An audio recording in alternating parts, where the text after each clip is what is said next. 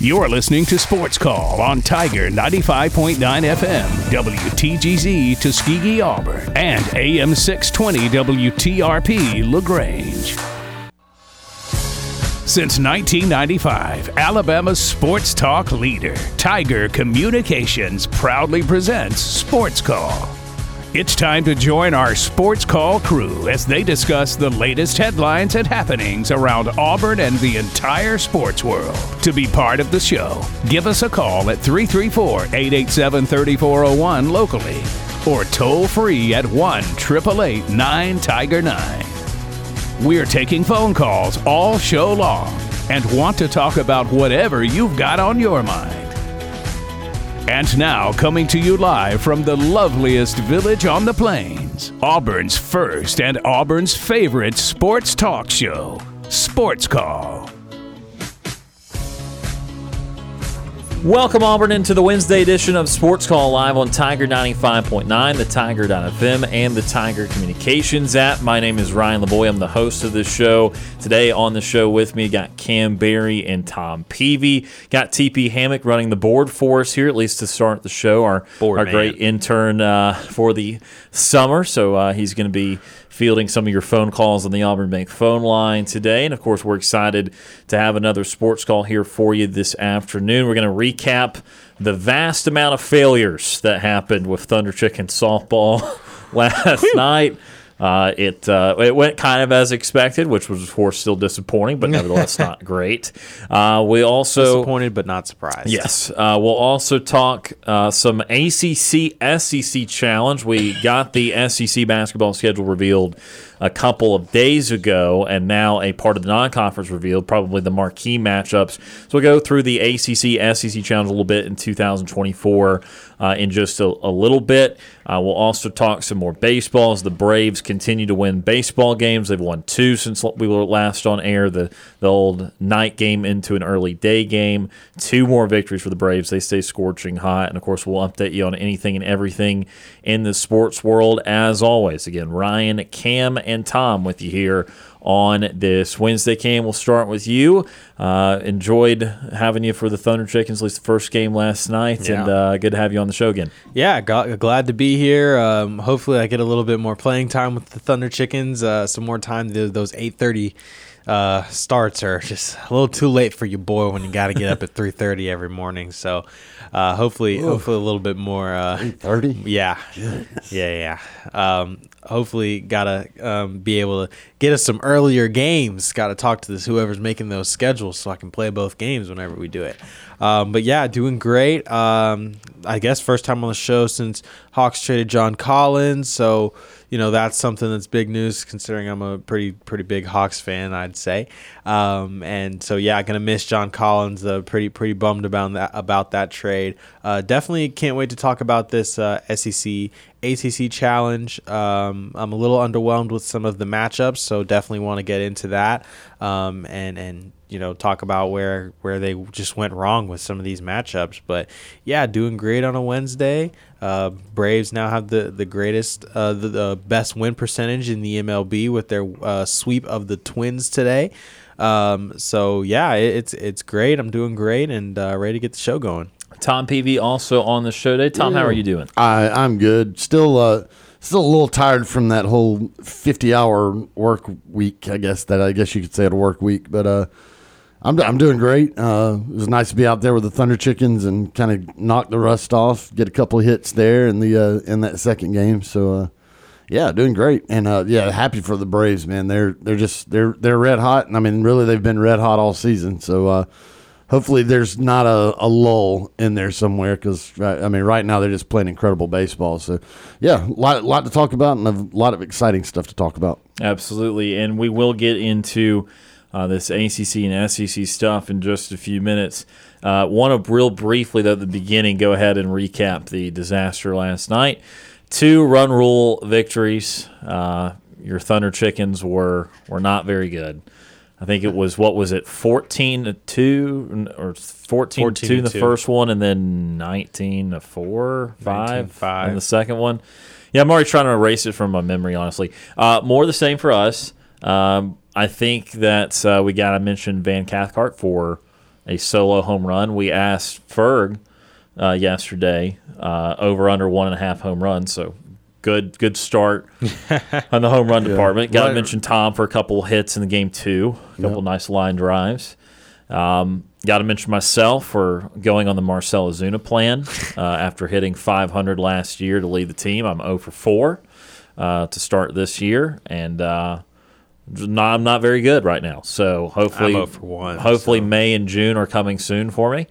Um and uh, unfortunately, some of the guys in the bottom of the order only got to hit one time per game because we only had four innings or so. Well, that was the thing. I, I only got well hitting in the six hole. I only was able to hit once in the first, First game. game, yeah. I That's hit what one two runs will do. Yeah, yeah. I hit one time in the first game and almost was about to only hit one time in the second game, but I I was able to come up and get a hit there in the very last inning before it run ruled us. But uh, eh, yeah. I mean, it's what it is. Yeah, uh, we did play two of the teams that we played for a couple years now. How, how about one of our, our new guys? You got to give a shout out to uh, to Dylan Gaster.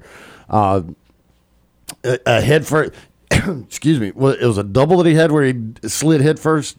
Yep. Oh, no, no. A, a dou- he got a double. The ball got away, and then he went to third, and it was kind of getting to be a close play. Oh, and- in the first game. and so yeah. so he head first slides into third base. So you don't see a lot of sliding out there, Nope. but I mean he he he gave it all. Head first slide into third base, and then later in the game or in the second game, uh, he had moved over to third base, and uh, makes a diving stop of a of a hard grounder, flips over onto his back, and from his rear end throws over to second base for a force out. Nice. It's like wow, dude. That- Yeah. his- the whole his He was hustling. his entire jersey, front and back, was just completely covered, Covered in in dirt? covered in dirt from where he was just laying out for everything.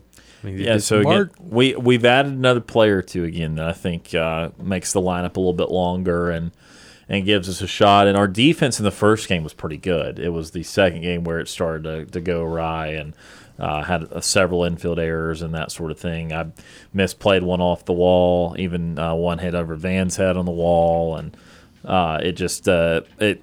It's it. Sometimes you give up six, seven run innings. It kind of Well, and and you know, and then the other thing they scored a run, and it this is where I, I so I JJ put me at catcher for the second game, which I still haven't quite figured that out. I but that's neither here we nor were, there. we were trying different things. We'll talk. I'll, I'll talk to JJ about that.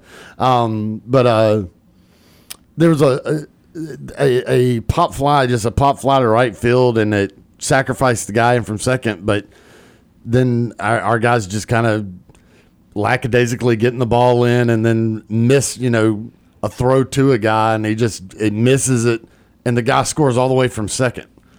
So it's like, I mean, a guy tagged up from third, but then a guy tagged up from second and scored on a softball field on a shallow pop fly to, to right field because our guys are just not getting the ball in.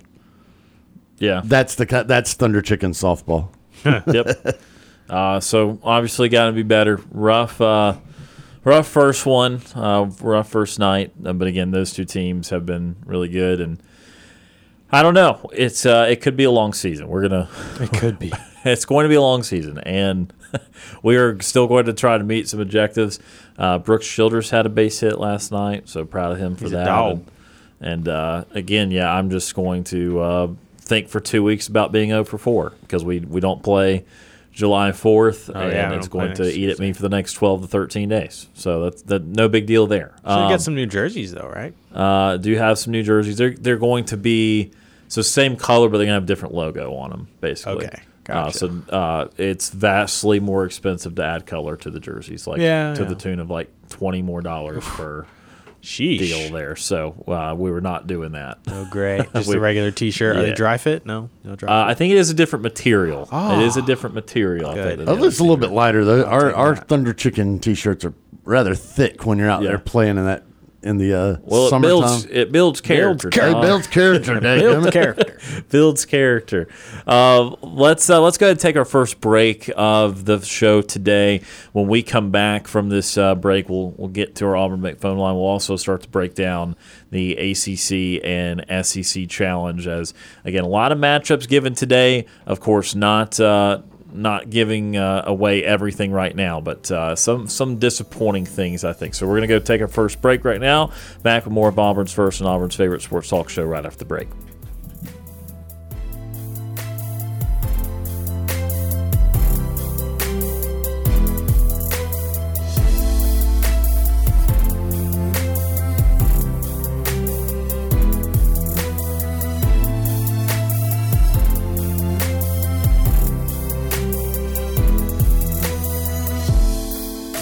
May we have your attention, please? Ladies and gentlemen, can I please have your attention? We're Auburn's first and Auburn's favorite sports talk show. Hi, my name is. What? My name is. My name is. Sports Call on Tiger 95.9. I'm Trovon Reed, former Auburn Tiger football player, national champion. You're listening to Sports Call on Tiger 95.9.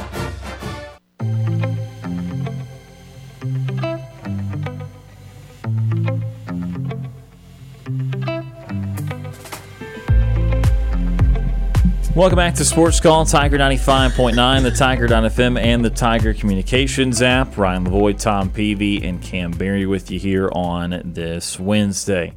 As we talked, uh, or at least uh, mentioned a little bit about before the break, SEC ACC matchups were revealed for 2023 24 basketball season. They're going to take place in 2023, technically, on November the 28th through November, uh, what, 30th here, uh, with a slew of matchups. Of course, the first year, the ACC versus SEC Challenge. And um, this formerly had been SEC versus Big 12 and then ACC versus Big 10, but kind of aligning with the media rights deals that are coming to fruition where ESPN has the SEC and ACC now. They no longer will have Big 10 rights moving forward. They obviously wanted to change uh, uh, alignments here so that there could be um, th- there could be something that they could put on their network similar to what they've done with SEC Big Ten Challenge. Auburn gets Virginia Tech. That is going to be a Wednesday night game. Uh, starting at 8:15 inside of Neville Arena, so it is a home game for Auburn. I'll give brief thoughts and give you guys the floor for a moment. I am uh, I'm not thrilled about this. Yeah. To be honest with you, there's nothing overly appealing about it. Uh, there are four, five, six other teams in the league that would have made more sense or been more appealing at the least. And I understand that Auburn was probably not going to get North Carolina or Duke just because you're trying to make it the most prestigious matchups there in those cases. But uh, I think Auburn versus Virginia Yeah. would have made a lot of sense. Absolutely. Rematch. Uh, a rematch of a, of a Final Four game from 2019. Heck, even Auburn versus Miami made 'em- would have been a little bit more Yep. fun Right. than Virginia Tech. So uh, I'm not thrilled about this. Honestly, it's uh, it's pretty close to a nothing game, and regardless of Auburn winning it or not, it's just not not the type of resume boosting experience or or high profile game that um, that you're going to covet. For example, uh, other 8-15 games that night. There's going to be Boston College for uh, Vanderbilt. That'll be stuck somewhere else. Georgia, Florida State. But the the big 8-15 game that night will be Duke at Arkansas. So I'm promising you, Auburn's not going to get ESPN for that. Uh, maybe they'll get ESPN two or SEC Network or Right, something. But right. uh, but guys, I mean, I, I, I'm already sensing agreement here. Uh, how disappointing is it that uh, Auburn is is only got Virginia Tech? Yeah, it's pretty disappointing in my opinion. Uh, again, you said it right, Ryan. It's just nothing. It's not really a resume boosting uh, game. Uh, you would have liked to have had Virginia um, come to this. Come, come to Neville Arena because you know that environment would have been absolutely jumping just based off how that 2019 game went. Um, and, and you know everybody has a sentiment that um, Ty Jerome double dribbled and all those different things. Just uh, there's a lot there that really could have you, you could have played off of if you were um, you know whoever decided. I think ESPN picked these matchups. Um, and you know, just not not really great overall. Uh, very very underwhelming matchups. Um, if you're Auburn, you know, again, this is just not really anything. Um, you know, matchups uh, as well with Alabama and Clemson. That's also not really just as much of an interesting matchup. You know, Alabama did win the conference last year. Would have liked to have seen them, you know, potentially play uh, the likes of Duke. Um, that Arkansas Duke game will be will be good, of course, uh, but I, I would have been more interested to see Alabama play Duke um, and and um, uh, go to uh, Duke go to Tuscaloosa. Um, Kentucky uh, would have liked to have seen them play maybe North Carolina, just kind of those big time, super marquee matchups. Um, and so that's kind of where where I stand on it. I just think they missed the mark on a decent amount of these. Um, they they just kind of seemed like almost they almost picked at random outside of the Duke and maybe Arkansas game, um, and and the Tennessee North Carolina game. Um, they they couldn't they just didn't try to follow any storylines or anything like that that would have made these matchups much more intriguing.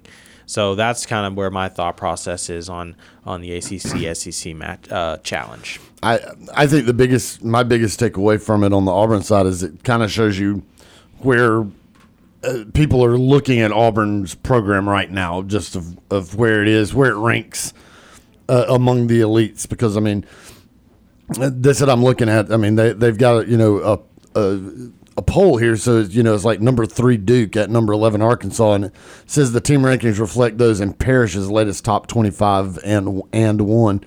So You've got three against 11, Duke versus Arkansas. You've got 10 versus 17, Miami versus Kentucky. Uh, 14 versus 22 in Tennessee versus North Carolina. And then uh, number 15, Texas A&M uh, at Virginia. Uh, and so I, I think it just kind of shows where people look at Auburn right now. I, I don't think that they are really giving Auburn much thoughts as, as like a national power or anything, and so therefore they're not going to match them with somebody who is considered a national power, and so then you get uh, you, you kind of get that that type of matchup with Virginia Tech, and uh, you know I don't know why they they picked Virginia Tech and not some of these others that are on here, but It should have been Virginia. It, it really it Yeah. should have been Virginia. but see they've got so they got A and M. Uh, who was ranked number 15 matched up with Virginia I mean, they should have literally just switched Texas A&M and Virginia Tech and Virginia and, and Auburn. Right. That should have been the matchup. I agree. It- It's it's just just Yeah. just misses. Just just not. I I don't know. You know, maybe it's. I feel as though it might have been a common sense thing, but obviously it's just you know in terms of background and and like I said, storylines. I mean, that's really what it is. If you want to create good atmospheres for these basketball games, you know, I feel like you should look into the history of the two programs and you're set when you're setting this whole thing up, you should take a step back, look and see, okay, well, you know that Virginia and Auburn played in 2019. That was a that was a great game. I mean, everybody remembers that game. It came down to the very last second in three free throws. Like, it, you know, different things like that. You just kind of have to take into consideration. In my opinion, I, I don't even think it matters in terms of the national how how these teams are. You know how they view Auburn, or or in terms of a different you know programs and different things like that. But yeah, so it's just it is a little frustrating in my opinion. I just don't think that they did a good job with this selection. I just don't think they did.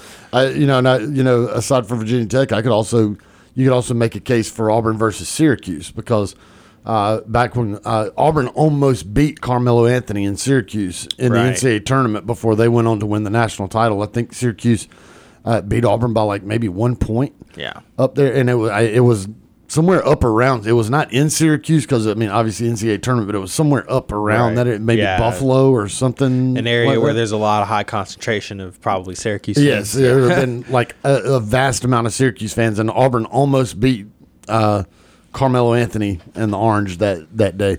So I mean, you can make a case for that one. Yeah, but I mean, it, like I said, it, it feels like it feels like whoever put it together, like, all right, who are our marquee SEC teams? Who are our marquee ACC teams? That's who we need to match up. Then the rest of this, let's kind of draw out of a hat and see what we get. Well- and, and that's why I say Auburn is not considered in that marquee group of teams, and so therefore they're just kind of left down there with all right, let's let's just kind of at random figure out who we want to pair them up with. Well, and you know, with the Syracuse bit too. I mean, Auburn just played them two years ago with yeah. Jabari Smith, and That's true. And the Kessler team, and uh, Grandpa had some sort of I remember that statement about Yeah, yeah, Jabari yeah, yeah. Smith. Yeah, and, that's- I forgot about that. uh, so well, because Jabari was staring him down. Right. It's like, okay, that's, yeah. All right. Uh, anyway, so there's even that recent part to it.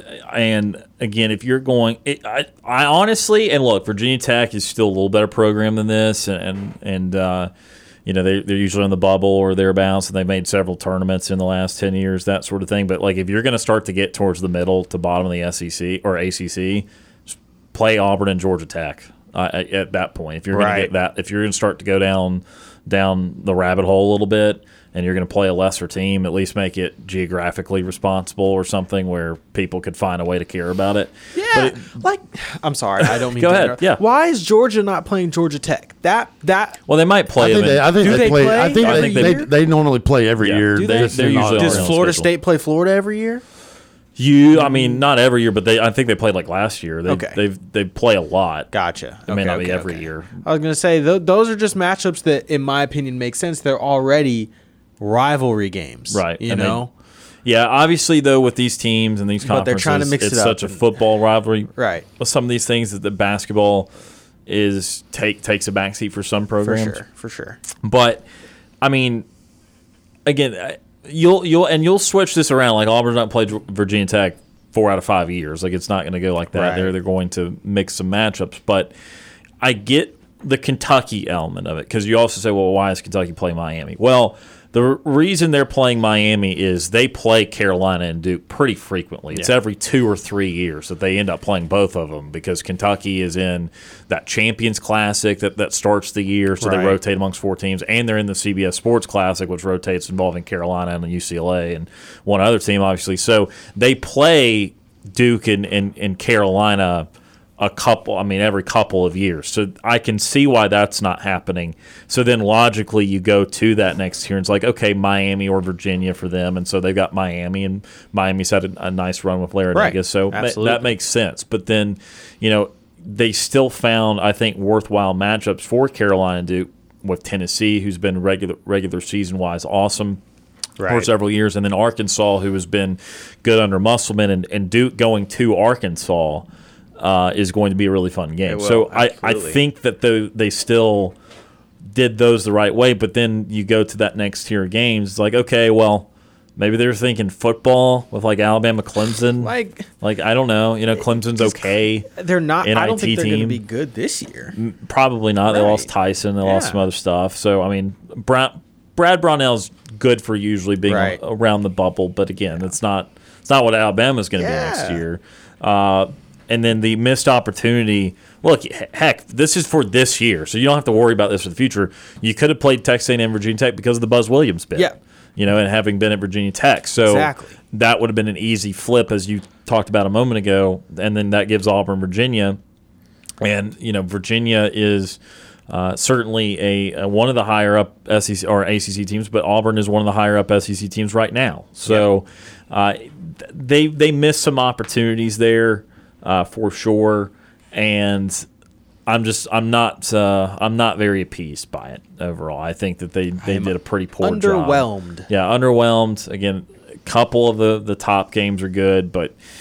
Uh, Once you get on down, it's just not going to be as interesting. Whereas I feel like you could have had, instead of, let's say, one, two, three matchups that are truly intriguing, you probably could have had like five or six that were truly intriguing. Yeah, yeah, I agree.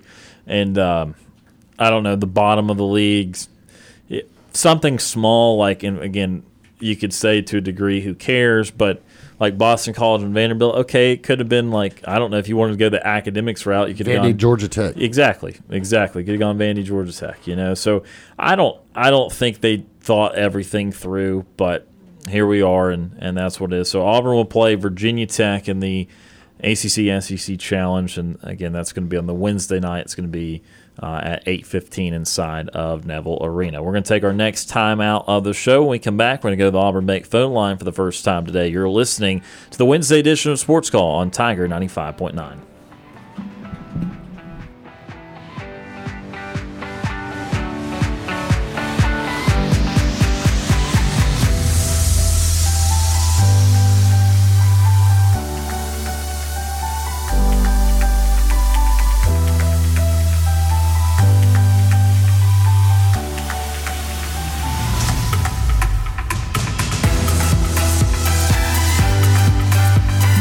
want to join our conversation? Tweet us your thoughts on Twitter at SportsCallAU. I'm Deshaun Davis, former Auburn Tigers football player and all SEC linebacker. You're listening to Sports Call on Tiger 95.9.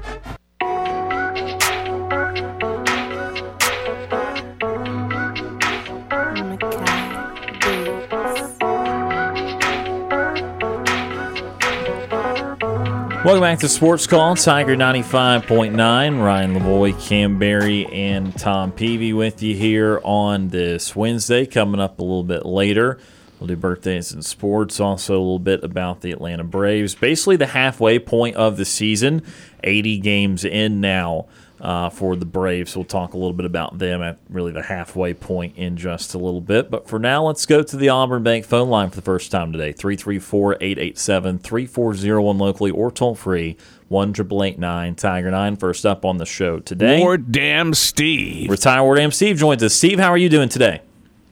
I'm doing good, guys. Um, Kam, are you awake? I am awake.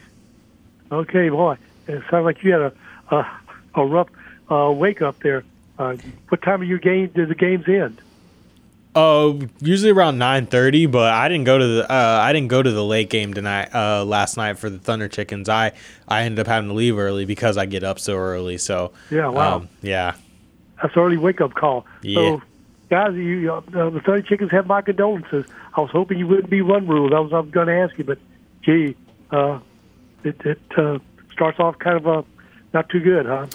Well, I mean, it. So uh, the in the first game, the first pitch, the guy hits a uh, for their team hits a fly out. So we had one pitch, one out. Then they proceeded to score nine runs. I think it was. Uh, it- but I mean, the the first team that we played was like legit like travel softball guys, and I mean they were just blistering the ball i- into gaps where you just couldn't get to it. The other team, uh, you know, they they had some lesser than hitters, but they also had one dude that hit a, a grand slam, like I mean, just an absolute tank of a bomb uh, for a grand slam, and he almost hit two other home runs uh, throughout the game. Okay, so uh, what pitcher was responsible for, for these abomination runs? Well, well, so here's the thing. It, it's unlike baseball. I mean, it's slow pitch softball. You're supposed to put it to where they hit it, so you can't really blame the pitcher. Now, if if we were walking in, uh, you know, if it was a carousel of walks, then that's on the pitcher. But uh, you know, when it comes to the hitting, uh, I mean, that, you just play teams that can hit the ball. Um, but I mean, Okay, J, so JJ got- JJ pitched the first game, and then uh, Brandon pitched the second game. Brandon pitched the second Okay, game. So. so it's on the hitters. Yeah, is that you, Tom, and Brian? Who, who's it on? Uh, well, we all hit, and um, I- I I it's went- like a 13 lineup or 13 person lineup. Yeah. I, I went I went two for two in the second game. I, I only batted one time in the first game because we couldn't get back to me in the lineup. That's how bad we were at the So plate. everyone equally sucked. yeah, pretty much. I mean, yeah, I, I had a rough night, and a lot of people did. Okay. See of sucking. Uh, this uh, ACC thing really sucks. I heard your comments, guys, and you know, uh, Tom, I was taken aback, uh, really, by your comment that uh, this is due this matchup due to us not being, uh, I guess, acknowledged nationally as being a upper tier uh, basketball program. Uh, what would lead you to that conclusion, and why would that even be thought of? I mean, we have been making to the NCAA tournament uh, rather regularly, consecutively, uh, and we've made it to the first round. So, why would they be dismissive of, of Auburn's basketball program? I, I, I think they're I think they're well. I mean, it, seems like at the beginning of every season, the the national media is dismissive of the program, and then they get proven wrong. So And the reason for that, though. Well, I mean, I don't. I, that, I mean, it's because of Auburn's lack of history in, in basketball. I mean, they've had some good times here of late, but uh, you know, it, it's still not thought of on a national media scale as a Duke, North Carolina, uh, you know, Virginia right now. Uh, you know, they're just they, they're just not looked at a- as that type of a program. and I don't even think Texas I don't Texas I don't is being looked at like that, though. I don't think that they were being dismissive of Auburn when they were trying to put together these matchups. I think at the top they tried to do as best as they could to create interesting matchups, but I think overall they just they just missed on how how they wanted to create these matchups. I, I literally I don't think they were trying to be dismissive or anything like that. I think they missed on narrative. I think they missed on on the storylines behind any of these matchups that could have happened. Um, I I just don't think they took into account any of that. I mean, uh, you know, it almost looks like it was at random. Um, I don't think they were trying to be as dismissive as it looks. Um, so that that's just my opinion on it. well, Kam, you guys, and me included, would have come up with a better matchup. Okay, I- I agree. put I could have come up with either Auburn, Virginia, or Auburn, Miami versus what they came up with. And let me ask you guys: Do you have any any clue as to do do, do the coaches have any input in this? Could they have challenged opponents and no, we ain't playing that, that matchup, or it was just a done deal by ESPN? Uh, done deal by ESPN. Yeah. Yeah, they they Wow. picked all Who of these. Who are those people? Yeah, I mean- find out. Yeah, I mean, I, I agree. I told, like I said, you know, it just doesn't seem like they just knew the the history or anything that any of these matchups could have really entailed. That I, in my opinion, they could have just done a lot better. You know, instead of t- instead of three matchups that are interesting in Miami and and Kentucky. Tennessee and North Carolina and Duke and, and Arkansas. They could have had five to six actually interesting matchups that would have really created some interest in this S- SEC ACC matchup. Maybe even seven. Are we ranked at all uh, in the top twenty-five for the preseason in uh, basketball at all?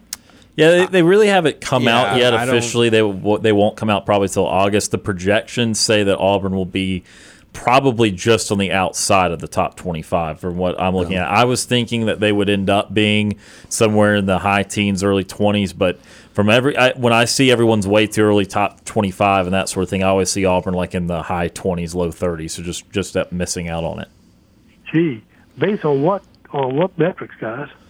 Well, I mean, that Auburn was essentially not a top 25 team last year, and that uh, with Wendell Green Jr. departing, who was second team All SEC, Allen Flanigan, who was the fourth best player in the team and a starter, and just some of the unknowns with the transfer portal guys. Now, look, that that's always going to exist with various teams across the country. Obviously, Arkansas has a ton of guys coming in, Alabama, that sort of thing. But really, uh, even though we've talked them up, and, and we certainly feel good about a lot of them outside of, of Denver Jones uh, and, and maybe Chad Baker-Mazara, there's really not uh, high profile tr- uh, profile transfers coming into Auburn. So Auburn's going to be relying on uh, what again ultimately I think is a very high ceiling at point guard, but an unproven group of point guards, and then again some transfer guys that that are not as highly rated as some other teams' guys. Okay, enough said. Rankings don't determine outcomes. So, uh, moving moving on, guys. Um, you know, I listened to the uh, podcast earlier uh, today uh, that you had with Justin Ferguson uh, segment. I really enjoyed his insights and your comments, guys. And he uh, came across as uh, one of the things I, I think I recall that he's been apparently, I guess, uh, somewhat impressed by uh, is uh, Coach Freeze's honesty. And I thought about that and thought about you too, Kam, because you know I'm still not uh, completely uh, gung ho on uh, on Freeze because of his lack of honesty. I thought how how interesting, you know, and ironic that he mentions honesty because this guy, you know, was not the uh, uh, the the uh, the poster boy for being honesty when he was a coach at uh, um, at Ole Miss or even uh, at uh, his previous college. Uh, and uh, I thought it was interesting that, that he brought that that comment up. That that what's impressive about his honesty. What what you guys make of that uh, insight that he used that word with Freeze? Yeah, well, I mean, obviously we're we're talking about the, the, the football side of things, and Right. and and I I agree with what Ferg said because reading the comments that I've read, and I've not been around as much as Ferg has, but uh, from what I've read, like like Hugh Freeze has said some honest things about places where Auburn is struggling right now, places that Auburn needs to improve on, the recruiting classes are the most important, and, and that sort of thing, and.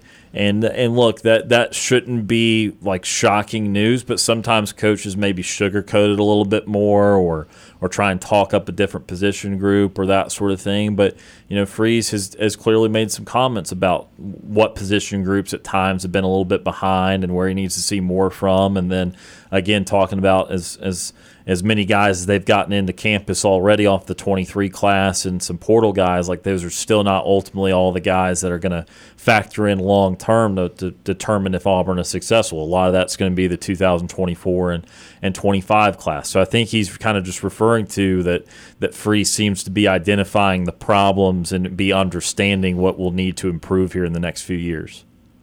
Well, I focus on honesty, guys, because uh, in my previous, before I retired, uh, work history, as you know, Was a mental health professional, and uh, one of the things that research has shown, and I've experienced it in my uh, work as a uh, therapist, is that um, habits don't just somehow magically go away, good or bad habits. and uh, for you know that comment to be made that he uh, you know just uh, was uh, really remarked about his honesty. Well, you know, bad habits like his lack of honesty uh, previously uh, in uh, the college football world, at Ole Miss and uh, Liberty, you know, they just don't go away. So I'm hoping, like heck, I'm talking to you too, Kam, that this uh, honesty that he's been known for recently by Justin and maybe yourselves too is an indication that uh, he's trying to break some seriously bad habits. So that's that's why I took from that. That's why I even brought it up, guys. So um, going on, I heard your report card grades. Uh, most of them I, I thought had a good deal of merit to them. And speaking of uh, the recruiting and the report card grades, I saw some uh, uh, VIP scoops today from a guy named Philip Dukes. I know if you on Auburn 247, and apparently we're in the hunt for several five-star people. One of them being Demarcus Riddick, and uh, he believes the buzz he says around uh, Demarcus Riddick is that it's an Iron Bowl battle. No longer Georgia is in the mix. It's between us and uh, Alabama, and he says it probably won't be uh, determined until actual signing day. I don't know if you knew that. Wasn't he? Isn't he still committed to Georgia? I think Riddick's still committed to Georgia right now. Well, yeah, yeah. But it says uh, Auburn is picking up steam, and depending on who you ask, Georgia could be running third with a five-star athlete. Is what he says. This looks like to be an Iron Bowl battle at the time being, with sources at Auburn being cautiously optimistic, going down to signing day. And if he shows up for Big Cat Weekend, he says that would be telling. So yeah, I mean, look, I those recruiting guys they follow that much closer than I. I don't have some scoop that they don't have, and and look, I, I'll trust that clearly Auburn's been doing Auburn's been doing tremendous work on all of these guys, whether they land all of them or some of them. I think they will ultimately get a couple of these big guys just because they've been putting in uh, tremendous effort and, and they have a lot of positive momentum. But with Riddick, again, he I did confirm he is still committed to Georgia.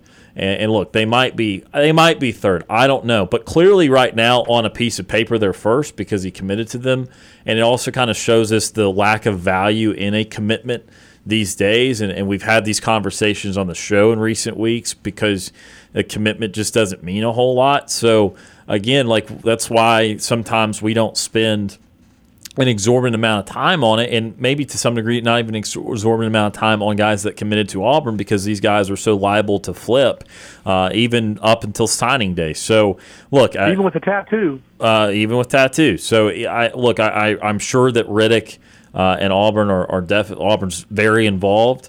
Uh, and I, I, know that a lot of people are going to be involved with him because he is a, a five star player according to most services. But uh, again, I, I, I, don't know how to handicap it other than to tell you that teams are recruiting him incredibly hard, but as of today, he is committed to Georgia. Right. And um, he one other one uh, the uh, Dukes uh, talks about, he says, quote, sources at Auburn continue to feel good about five-star receiver and Alabama commit, Perry Thompson. You guys um, have heard anything differently or, or, or not?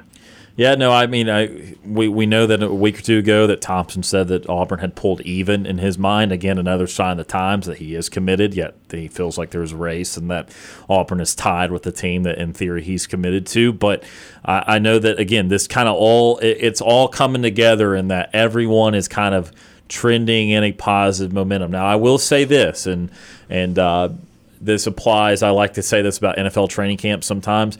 Everyone feels good about the visit that they just took. Like like no one, no school, and, and no players for the most part are be like, yeah, you know what, that visit was just awful, and now we feel awful about everything. Like most kids enjoy their visits. Most schools think that they're making progress, and so we do have to be very careful about it sometimes because uh, again, you're going to put a positive word out there the vast majority of the time. There's not a bunch of kids to be like, yeah, we we only had good visits to one out of eight schools, therefore we went to that one school. Like, no, these kids have good visits just about everywhere. I mean, they get wined and dined, and they, they have a great experience. So uh, I do want to be cautious with that. But with Thompson, it is a little more concrete. When you hear him say out of his mouth, like, Alabama and Auburn now running even. Like you want to take that at, at more face value than just having a positive visit. So I feel. Yeah, why would he say that? Right. So I, I, I, feel I feel pretty good that, that Auburn's got a true 50-50 shot at Flippin Thompson. And look, they've also got a great shot at Cam Coleman, the five star out of out of Central Phenix City. That's a guy that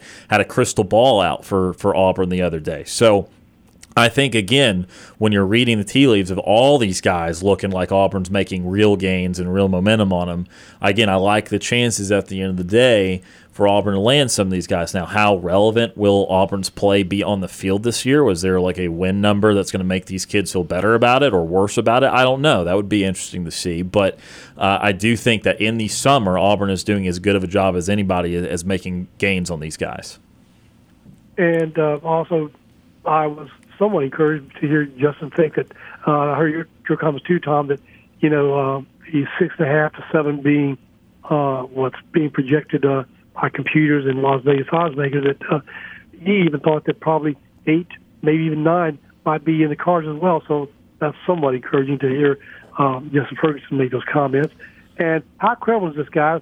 Uh, I heard you guys talk about it, but I saw on Bleachers report that they sent me this morning from email. LeBron James to the Hawks. All right, so this is kind of a kind of a Oh joke a little bit. Uh, so there was a mock uh, there was a mock draft that had Bronny going 17th to Atlanta in, in the 2024 draft, which we of course are 11 months and three weeks away from. Uh, and LeBron had an Instagram post that's like, "All right, we're we're pulling up to Atlanta," basically, kind of like in a joking way. And look, Okay. uh, you know, I think that in two years, I think there's a great probability that LeBron will go to the Oh, team that his son Oh, is on. absolutely. Um, so you look, I mean, I'm not ruling that out, but also we got to again the context of we're a year away from the next draft. We have no idea how Bronny will play in college, and we also got to see what team it ultimately is because I don't know. Like, part of me still thinks that like if he's drafted by the Pistons or something, LeBron's gonna be like, I don't know. You know, or, or the Magic, he's gonna be like, I don't know. Maybe the state of Florida, I don't know. You know, like call- like he's gonna that call- would help He's about. gonna call but- up these teams and say, "Do not draft my son." I'm Right. not But like if he like again like there is going to be a conversation to be had like if it's a terrible team, a team that has like zero chance of being any good at all, and LeBron's going to be 40 at the time, so he's not to be capable of like carrying a team to 55 wins or something just because of LeBron, then I, I think there is going to be some relevance to who he's picked by. It may not matter, but I, I think it could. So, all in all, this is kind of a joke and a play off of, uh, hey, whoever drafts Bron, he's going to have a great Yeah. chance at him in Getting- two years, but he will not be going to the Hawks this offseason. Okay, so I got played. I should have read the details then. oh yeah, Uh, yeah, a- if you think he's going to the Hawks in two, da- two days, yes, he's you're going to play a little right. bit. There's a lot of backstory context to that. Tell me about this, guys, real quick. This is my last one. This comes from again from Leach Report, and it's entitled "The Price is Going Up," and they're talking about. I hope I pronounced the name uh, correctly. Ohtani Shohei or Shohei. Shohei, right? Shohei Ohtani. Yep. Yeah. Well, last night I didn't know he did this, but uh, maybe you guys know it. He pitched 6.1 innings and only one run and 10 strikeouts. Yep. And he had three at bats and had three hits, and two of them were home runs. Yep. yeah, he's, He's uh he's insane. truly the def- definition of a generational yeah, talent. That's in what I want to do on MLB The Show. He is a what he's doing. unicorn. Yeah, like in all all He's awesome. He's elite Well- at both both disciplines. They mentioned this because then they say he's soon to be a free agent. Yep. And they said their projection values him, hold on to your seats, $202 million as a pitcher. Yeah, But this would surprise me even more $326 million as a hitter. Over Yeah. how many years? Did it say like a contract or Uh, No, it just says which equals the first half of a half billion dollar baseball player. Yeah. Uh, 528 so yeah. asked the question: Does that seem too low, or could his deal start with a six-figure uh, number? I wouldn't mind doing a whole segment on this, honestly, yeah, Steve. he 'cause could absolutely sign one. He's of the going to break richest a bank. There's yeah. only going to be like five franchises that can even afford this. Yeah, he, Like, he, he will He's that sign one of the richest con. Yeah, Yeah. he'll sign one of the richest contracts in MLB He, history. he is the best overall player in Major League Yeah, Baseball 'cause- because he pitches and hits. Right. I mean, he he factors into the success of your team every single day in about the highest way he can because or a player can because he is leading the league in home runs. Yep. There's no one more powerful than him this year. Or he might be at 28. And he's got an ERA like upper two, twos, low threes. So he's probably like a top 15 pitcher in the league right now too. So like you're getting two all-star caliber players plus and built into one. and he's already got an MVP. wow, and um, he's with the Angels, right? Yes. Yes. Okay, how long has he been with them? Uh, four, uh, four or five years. Four, I mean, yeah, four it's five. it's it's going on. Well, I, I guess it's going to be. This is his sixth year then, Yeah. because if he's going to be unrestricted. Why would he be a free agent? They don't want to pay it. they can't pay. They, might- can't yeah, pay. They may might not be able to pay it, and him. he wants to leave and go to a more successful team, and uh, a multitude of reasons. Okay. So there, Uh, yeah. Well, I mean, I, I just didn't know he was uh, this darn good. Oh, he's yeah. actually better as a hitter than a pitcher. Yeah, I mean th- this this year he has been, and again, either way, he's in he's two All Star caliber players uh, baked into one, and there's just so much so much value in that, especially when you've got the DH and you don't have to burn the DH and all that sort of thing for for him to pitch, so like he can be in the lineup every day, and I mean again, he he impacts every single game your team has. Okay. Well, sticking with baseball, but in college, guys. Last I thing for that, us, Steve. Uh, sure, I saw that uh, Auburn's uh, pitching coach has decided to step down. Was he fired, or just he voluntarily decide to uh, to leave? Uh, from what I read, is that he wanted to be closer to his family and elected to step down. So it doesn't sound like he was fired. I, I don't think they would have fired him. I mean, our the pitching staff uh, didn't. They improved. The, the pitching staff improved quite a bit as the season went Overall, a rough year, but they got much better Right. the second half. Right. Okay. Do you guys have any thoughts on who might be uh, the coach you're looking for for pitching? there there's really no telling. Um, I, you know, I yeah, I, I honestly have no idea. Uh, but Butch Thompson uh, is a is a great coach, great guy, and uh, I'm sure whoever he brings in is going to be top tier. Okay, real quickly then, I just saw who Bleacher Report thinks uh, Mr. Ohani Ohani might be going to the Dodgers. I Yeah. mean, that again, there's only like Dodgers, five teams that can pay him, so, Yankees. I don't even yeah. know. I would have said the Mets, but I Mets. th- they've got already got the highest payroll. They might have to shed some of that to to afford it. Uh, we, again, we we will have conversations about this I because it will it pray- could I pray to affect God that- baseball I- greatly for him to be on actually a good team. I pray that the Braves make a push. guys? Push. Uh, like 28 ish. Yeah, I think. he's Uh, relatively young. let me double check that. He is I just wonder how many good years does he have left in him? Plenty. probably several. He's 28. His Yeah. birthday's coming up uh, July 5th. Actually, He'll be 29. Okay. All right. Well, guys, thank you very much for uh, your educating me about some things I didn't know about. Uh, enjoyed the uh, conversation you had with Mr. Justin Ferguson, and uh, I can only hope that you guys uh, maybe might be looking at transfer portal uh, for some maybe some some hitters. I, I don't know. Uh, don't take it personally, though, guys. we won't. We we need some help. We're we're. All right, guys. Yeah. Have a safe afternoon and evening. And uh, TP, keep uh, keep answering those phones, man. Um, this is probably this. I would say, TP, uh, this is the best internship you could have ever chosen for yourself. Okay. Uh, with that said, guys, have a safe afternoon and evening, and uh, we'll talk to you tomorrow uh, if all things go right. And uh, War Eagle. War Eagle Steve, we appreciate that phone call as always. That is retired War Damn Steve joining us on the Auburn Bank phone line. We're about out of time here for hour number one. Still ahead in hour number two. We'll, we will talk some Major League Baseball. We'll talk about uh, the first 80 games for the Atlanta Braves, how uh, tremendous that's been for Atlanta. Uh, we'll also talk, uh, we'll have uh, birthdays in sports. We might have that Ohtani discussion also uh, a little bit more uh, ahead too with uh, Tom Peavy and Kam Berry. I'm Ryan Lavoie. One hour in the book. Stay tuned. More after this.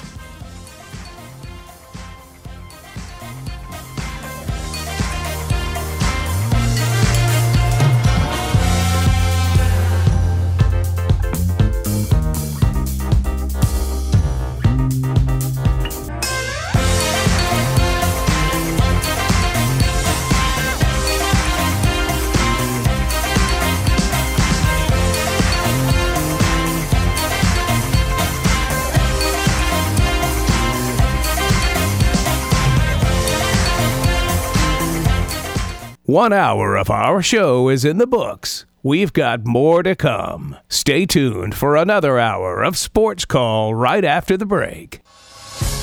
Since 1995, Alabama's sports talk leader, Tiger Communications, proudly presents Sports Call. It's time to join our Sports Call crew as they discuss the latest headlines and happenings around Auburn and the entire sports world. To be part of the show, give us a call at 334 887 3401 locally or toll free at 1 888 9 Tiger 9. We're taking phone calls all show long and want to talk about whatever you've got on your mind.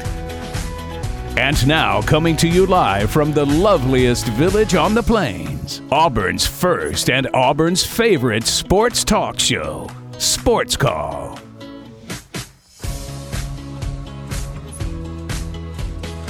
Welcome back to Sports Call Tiger 95.9, the Tiger.fm, and the Tiger Communications app. Hour number two starting right now. Ryan Lavoie, Kam Berry, and Tom Peavy with me here on this Wednesday. Our intern, TP Hammock, doing a great job running the board right now. Uh, doing a great job in his rookie debut. He's got a little like, he's got a little Joc Pederson, like hitting some bombs in his first month.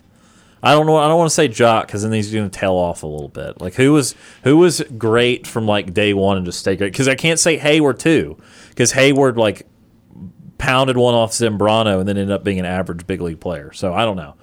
More, great from the word Trout. I don't know. We'll call him Trout. I don't know. um, but uh, I want to talk a little bit about Call him Shohei. Right. I want to talk a little bit about Shohei. Uh, Steve brought him up in our, our phone call in hour number one. If you missed that, go check out the Sports Call podcast presented by Coca Cola. But I want to talk a little bit about the figure that Ohtani might get and the fact that the Angels are actually a little competent this year.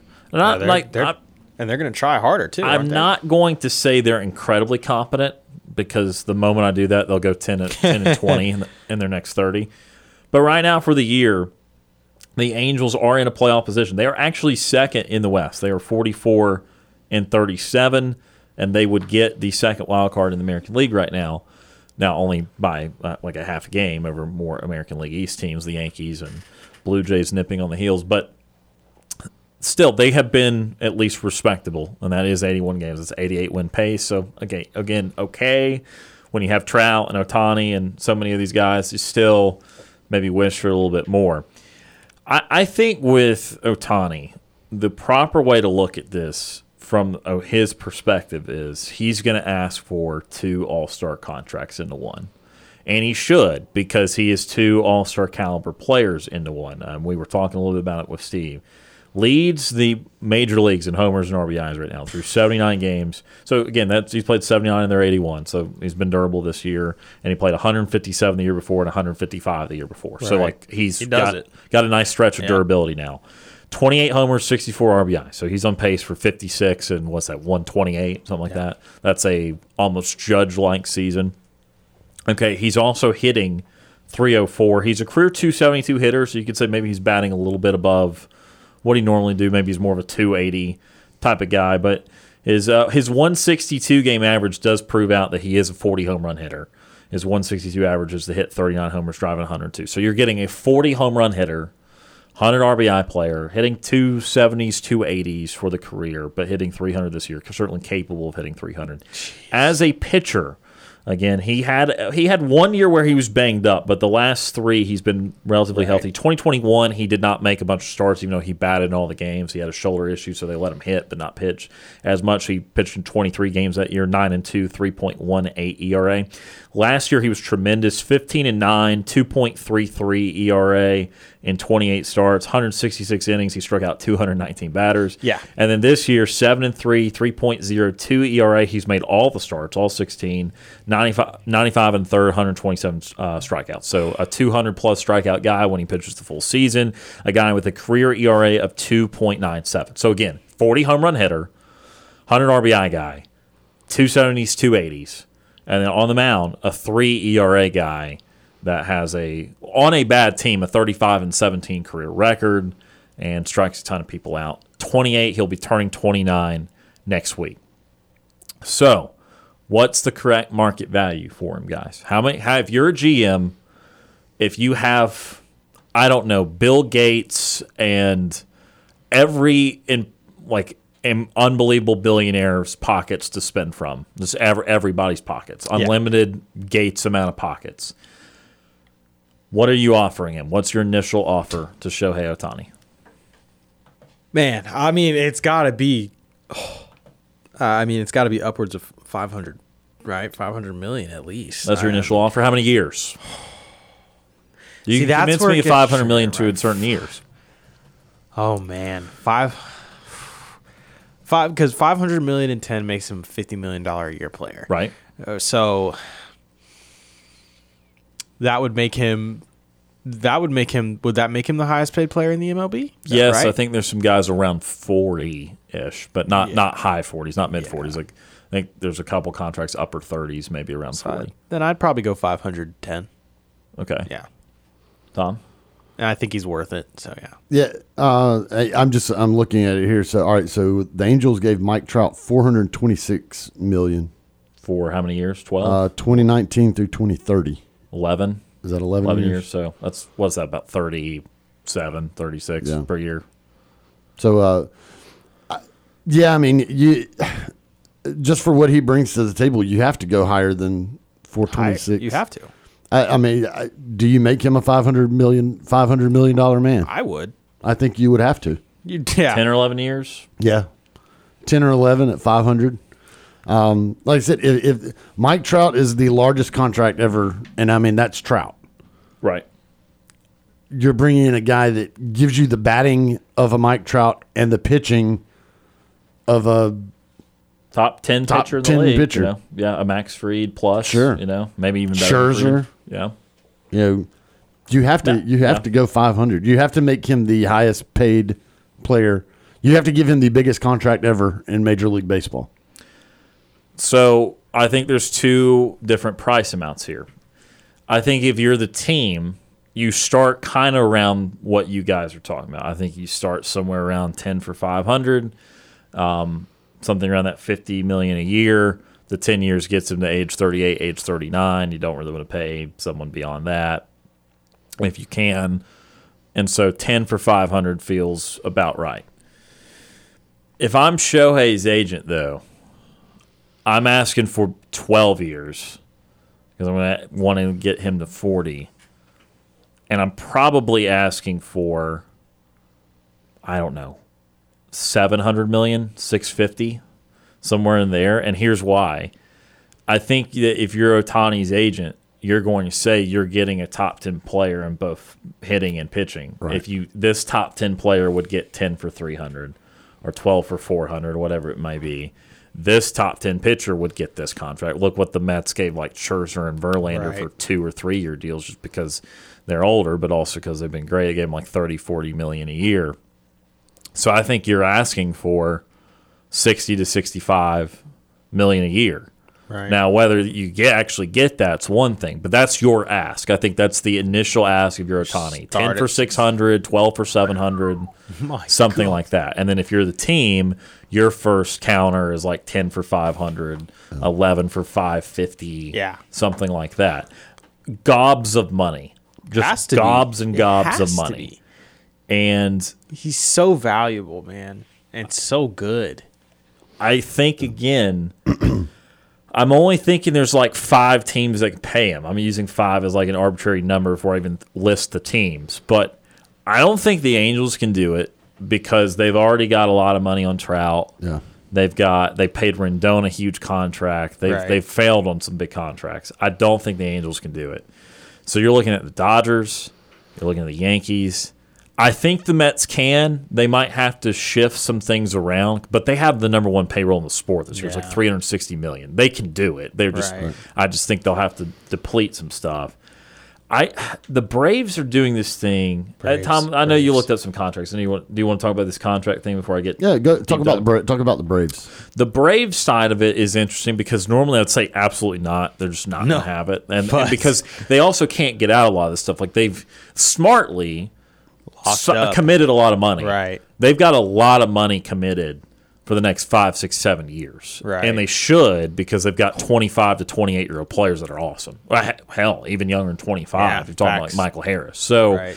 they, they've got incredible youth and incredible talent. They should have done this, absolutely. But it's not like you then still have a lot remaining to be like, okay, we're going to set a record. Well, if you're going to set a record for your payroll, you're going to set a new record by 30, 40, 50 million a year, almost by the price of Ohtani because you're already kind of paying a record amount. If you're the Braves, you're in the top seven or eight in payroll and you're over 200 million and, and that sort of thing. And of that 200 million, I haven't done all the math and all the research, but think of the seven to eight to nine players that they've already got committed.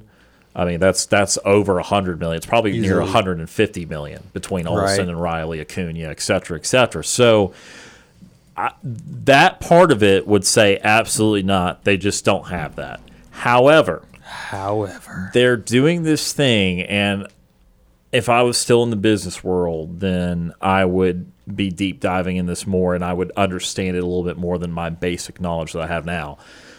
Liberty Media is talking about separating the Braves and making them go public, meaning Yeah. that you, the listener, right now would be able to have a stake in the Atlanta Braves, kind of, kind of like how uh, what the Packers Right. uh, have done it. You Right. would be able, and, and like Manchester United, Brooks is own uh, t- pointing to his Robinhood uh, app as a proud investor.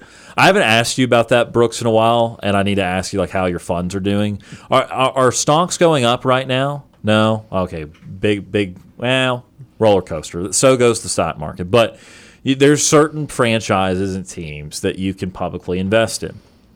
And the Braves are going. There's going to be a vote. Right. It's imminent. I don't remember. It may have already happened, but it's it's around this time, and they're going to vote to split off the Braves as something you can publicly trade.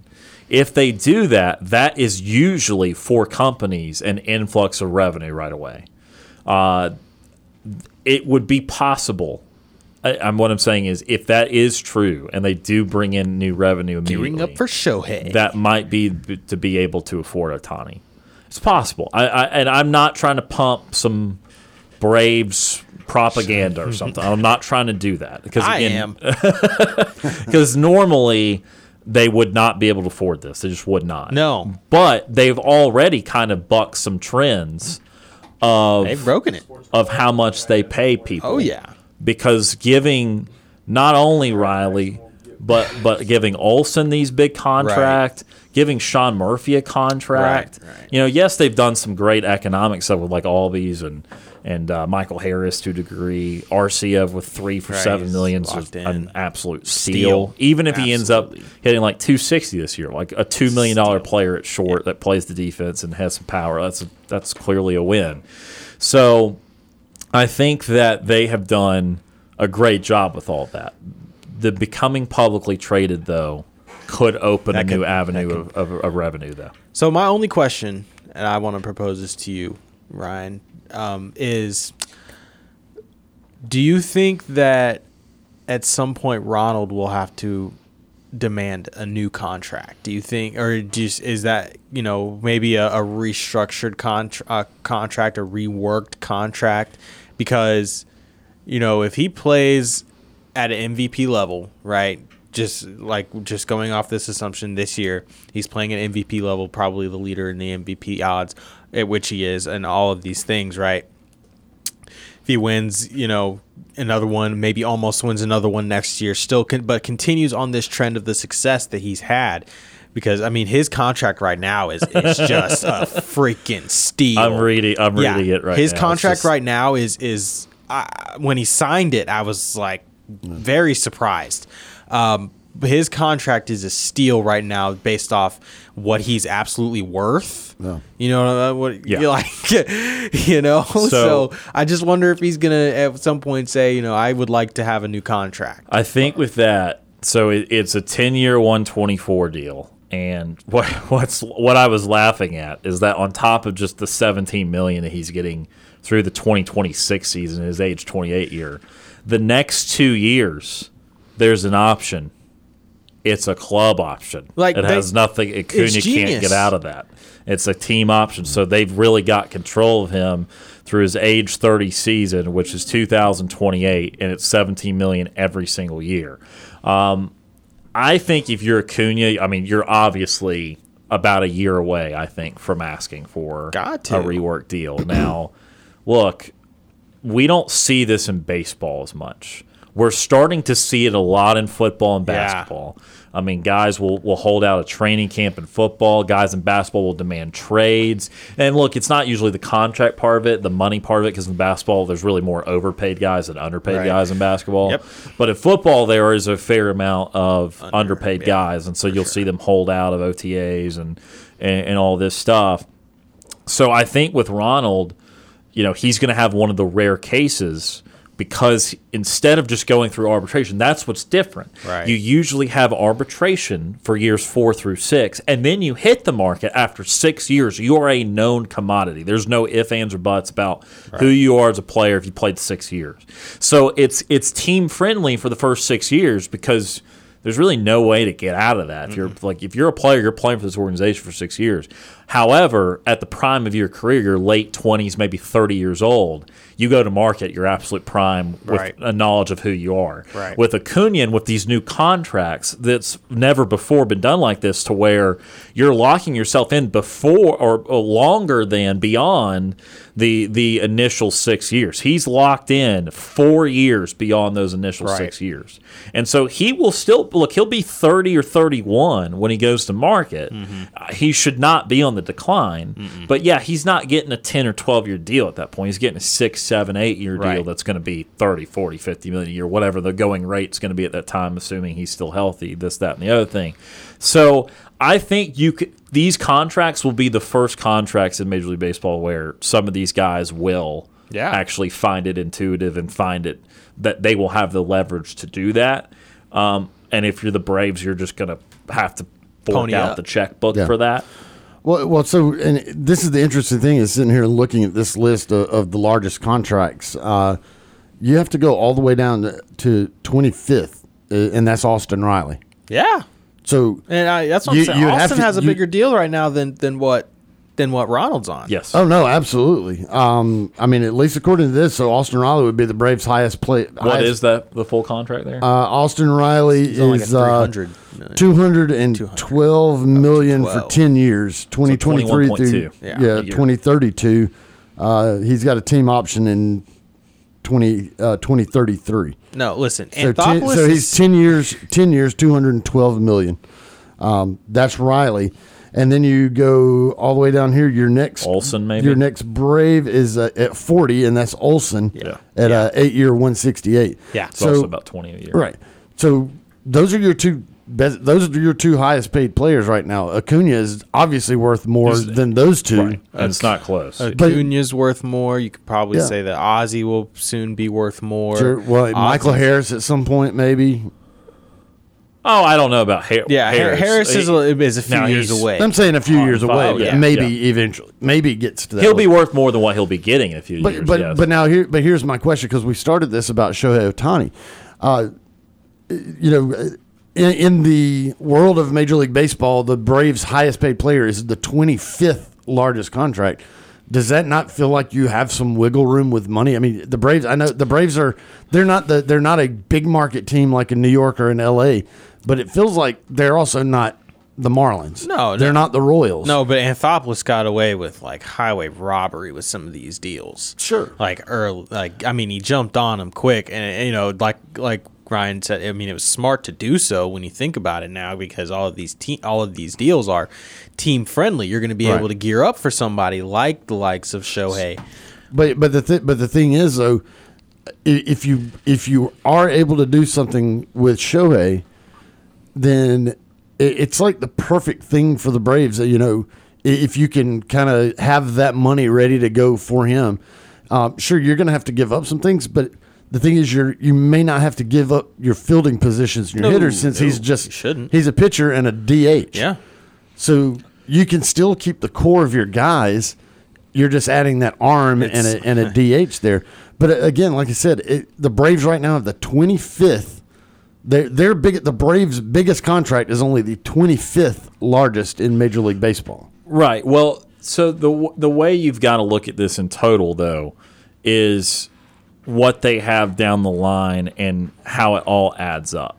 Because it's not about who has the biggest contracts, it's about how many contracts they have. Well, yeah, right. And so th- that is what is going to dictate what they can do. Because in 2024, uh, they've got about 130 million in guaranteed salaries. They've got a, a Charlie Morton team option for 20, which I can't see them picking up.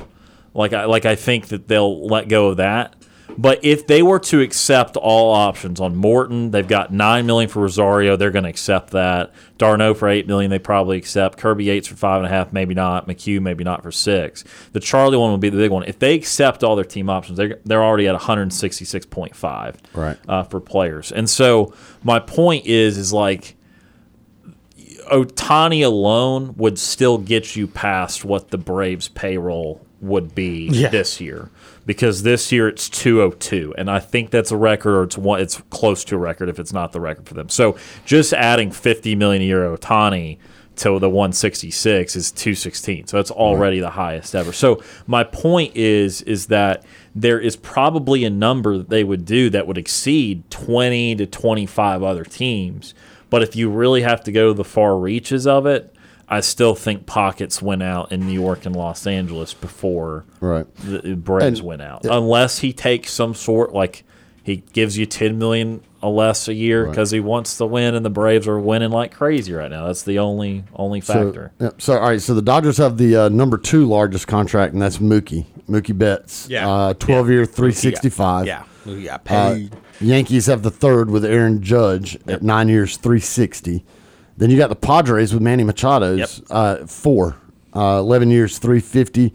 Uh, then Lindor with the Mets at five, um, and then you got another Padres Tatis. So Yeah, Tatis, yeah. Uh, so you the, the Padres have the four, the fourth and sixth highest contract. Yeah. That's the yeah, they- Padres. They, they yeah. put them out. well, out. we and- talked about that in the preseason. The Padres needed to win this year because Yeah. they're spending more money than they ever have, and guess what? They're not winning at all. They're below Uh, 500. Bryce Harper at seven with the Phillies, uh, thirteen year, 30, 330 million.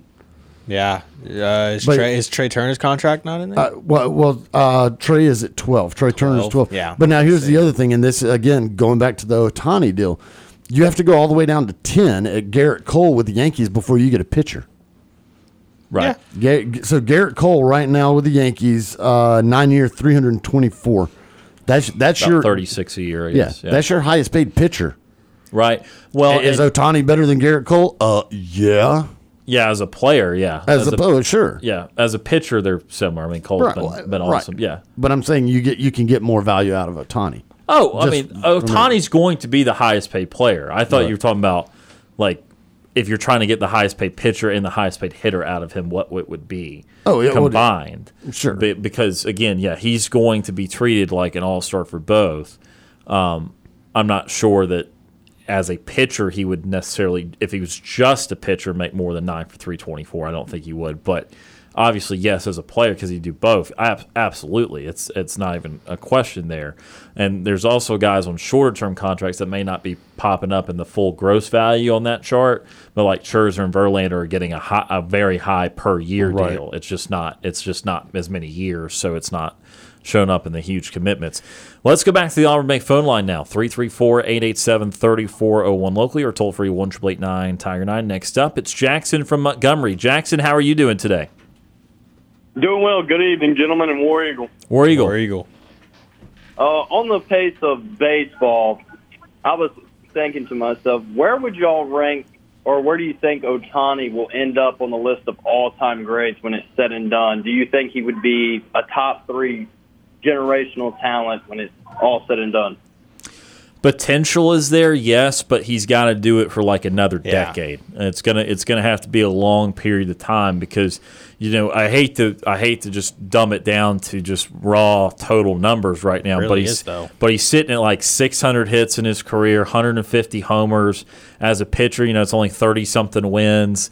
It's I think it's still less than a thousand strikeouts. So it's like right now, like if something happened and he started to go downhill for because of Tommy John surgery or just something something dramatically impacting the injuries and that sort of thing, and then I'm like there's a there's a case he would still not even make the Hall of Fame as crazy as that is, as good as he is right now. So he it's going to be about impact over a long period of time. Currently, at the height of his power, absolutely, he's got unlimited potential. He could be one of the all-time greats for sure. But a part of being an all-time great, and especially in baseball, sport where longevity is more doable than a sport like football, then the, long, the longevity element element of it will be relevant here too. Okay. Speaking of all-time greats, I heard the Thunder Chickens were unfortunately defeated in battle yesterday, both games. Uh, my advice is can't win them all. You know, you prove on your uh, abilities and take it from there. Yeah, yeah. No, we uh, we'll have to we'll have to get better, but uh, we will we will try not to lose confidence. We'll we'll keep going at it. Uh, I want to talk about Auburn recruiting. Uh, I was privileged to attend uh, BTW Tuskegee uh, an OTA this morning. Uh, I believe it's James from Montgomery's alma mater, uh, where I witnessed Auburn commit Joe Phillips, uh, linebacker, and that dude is absolutely a machine. And I think Auburn's getting a really good ball player with him. I noticed if you look big without pads on, you're doing something right. Yeah, no, and uh, he's again currently ranked the the highest guy, just by a little bit over uh, Walker White. And again, this is a, it was a big get for Auburn over Georgia, who did, was involved. And uh, yeah, no, again, I know that Booker T. Washington has not had a lot of success, but I know that he's also that's caused him to stand out even more so, and that's that's a good get for Auburn for sure. Um, if you were Hugh Freeze, what tactics do you think he's using to convince these players not to go to Georgia that's real close or go to Bama? What what struggles do you think he has to endure, and how do you think he can overcome it in the near future? That's a great question. I think for now, I think playing time is Yeah. the, is the obvious one that you're going to have an opportunity to get in the field much quicker and in a larger capacity with Auburn right now. Yet not sacrifice the opportunity to be a pro. And then right now, the other part of that is in Hugh Freeze's mind and in Auburn's hopes, not sacrifice the opportunity to be a champion one day. Right. Because like these kids are going to want to be a champion at, at one point, and, and Georgia and Alabama obviously gives you a great uh, pathway to doing that. But also when you're selling a vision and you're Auburn and, and you've been in a title game, you've been in two in the last you know 13 or 14 years, then you still have that that real expectation to be able to get back to a point around that at some point. So it's the playing time and it's still the the opportunity to still do those other things that those schools do at a, at a high rate right now. The the the other thing that I'll say, and and you you still see it come out of their the mouths of these recruits, is the word family, and that's I know people kind of pick on Auburn about that oh, oh family, you know whatever, but that's something that they can use to try to relate with some of these kids, and, and that's where Hugh Freeze is is going to have to do that. Is you can come here, and, and it's a family atmosphere. It's a lot tighter knit. Uh, you go to Bama and it's more business. It- It's you know it's a football factory. If you want to go and just be part of the business and just get in and get out and go do your thing, okay. But you know here we're we're going to take care of you. We're going to be family and everything. And now right now with Georgia, there's a lot of stuff going on at Georgia with with some bad things getting reported out of Athens with recruits and stuff like that. And so you know with Hugh Freeze you kind of use that to your advantage and say, listen, they've got a whole like degenerate culture going on over there at Athens. You're a good kid. You don't want to get yourself caught up in in the the crap that's going on in Athens right now. You, you're a good kid. You don't need to be a part of that. And so he can use that to his advantage. And and that's every other team out there recruiting a kid. That's They- going to appeal to the parents too, by the way. and that will appeal to the parents is like don't send your kids to athens You- all you have to do is read the atlanta journal right now with all the reports of the stuff that's going on with their players and their recruits and you don't want to send your kid to be a part of that so those are things that hugh freeze can use, put in his back pocket and use That's great insight. Um, I got a question for you, gentlemen. We saw in the NFL playoff, uh, Jacksonville and Philadelphia kind of run old school formations with Philadelphia running the quarterback sneak, and then Jacksonville in the playoffs run the straight T formation. Do you think college football, for example, Georgia Tech ran the triple option, and they would average about seven eight games win a year? Now they switched the spread, and it's been uh, very difficult winning ball games. Do you think teams are trying to advance their program without their talent per se, like Army switching away from the triple option? I believe. Do you think everyone gets too involved with the passing concept and try to really show their style, regardless of if they're going to win or not, or do you think it's like a recruiting uh, statement, like recruits don't want to go to a old school triple option or Notre Dame box type style? You know, that's a good question. I, I think to some degree, uh, things can go too far one way and they have to swing back a little bit. The college game still, and we've talked about uh, in a show a couple weeks ago, I think it was one of our, our best conversations. We talked about the value of running backs in football, both in the NFL and in college now. And they're clearly more valuable in college because the skills lack at that area to perfect the passing attack. I, I feel, um, and, I think we kind of all agreed on that a perfectly run passing attack is harder to defend than a well run uh, running attack. And so um, the, the the reality is in college, not as many teams can perfect that passing attack. There's only a handful or two, and then you still get into well, what what is a perfect passing attack in college? It's really only a, a couple of teams have truly achieved it, and, and so I think that teams will always be looking for ways to run the ball in creative ways in college. And so goofy formations or, or more traditional formations could always still have a place. And I, I, I don't know if it'll ever swing drastically, but uh, but you know it was not a completely failed experiment for Paul Johnson at Georgia Tech. I know it ultimately ended in a firing, but there were successful teams as you alluded to, and and they have been clearly less successful since, and a lot goes into that. But uh, I, I, think that there will always be a place for.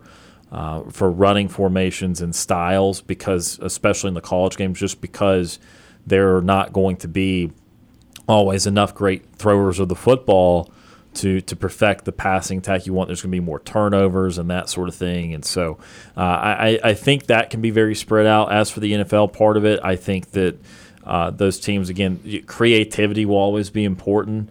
I think again in that pass heavy league, we're all, I think we're I think we're pretty much destined to always see great great passers of the football now. I just think that that is maybe more concrete at that level. But yeah, if you can find a way to, to show a play, run a play that no one's ever seen before or not seen out of that formation, then you're going to do it. And so, uh, with the QB sneak for Hurts, look, they found that that was effective. If it's effective, you're going to run it. So, I, I think there's still small places for it and avenues, but I think the major part of what teams try to do at that level will still be pass heavy. Okay. Uh, I want to question and gauge the room. My personal opinion is switching to NBA. I like to touch all bases do you think currently any team, or do you think you could win a championship with Kyrie Irving present? Well, yeah, I mean, with like you're just saying without LeBron James because you know. Yeah. Yeah. Correct. Um, I definitely think he could probably be the second best player on a team and and maybe win. Um, Kyrie obviously needs a lot of a lot of shooters around him, and he is a, a great creator.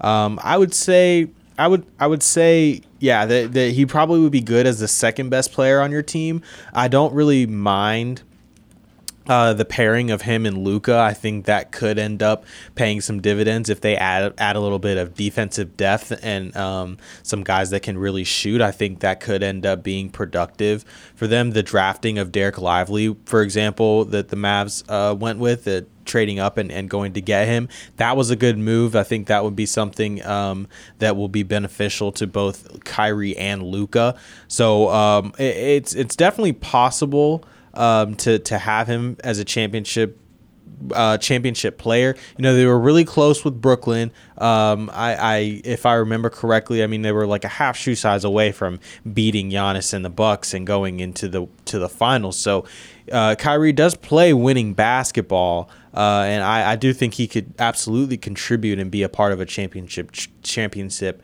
ugh, team without LeBron. And going back to that series with Milwaukee. I believe they were up two games to none, and Kyrie suffered the injury, and it right. was just Durant. But I just his style of play, that one very ball handling. Uh, I don't think he's that good without the ball, and he will give you 28 to 30 points easy. I just don't know if it's championship basketball like we saw with Denver Nuggets was a contribute from all cylinders in the present day NBA. I mean, there's always the the element to it where he is is going to be a minus for you on defense. Yeah, and absolutely. And, and look, I think he is uh, malleable enough to to to be willing to play a little bit without the ball. You know, I think he understood that that had to happen in Brooklyn, and I think that they were doing a fair enough job at it. And I think that he understands that Luke is going to get the ball a ton and any, even more than he will in Dallas. But the problem with him, and I'm going to assume he ends up back on Dallas. I think they're going to work out a, a pretty long term deal. Is that okay? If you've got two guys like that on defense, you you've got to have at least two in your starting, and, and the other three of the starting five that, that need to be good defensive players. You need to have someone that can defend a guard uh, at some point and, and defend a wing because Luka is not a very good defender either.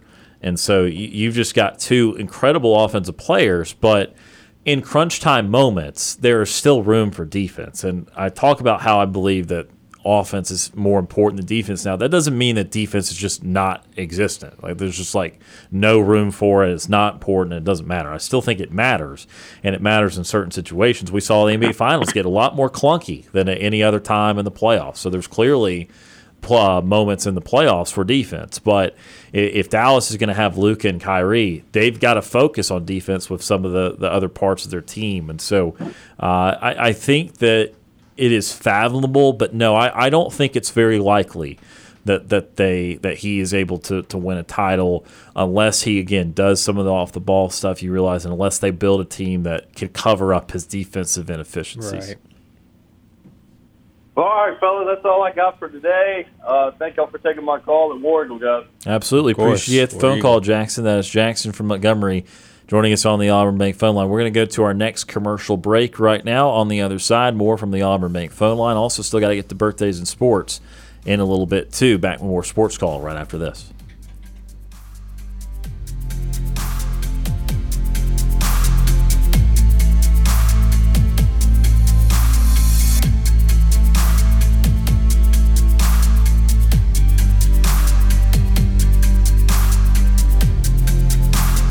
Looking for another way to listen to our show? Be sure to download the Tiger Communications app and listen to Sports Call wherever you go. Now back to Sports Call on Tiger 95.9.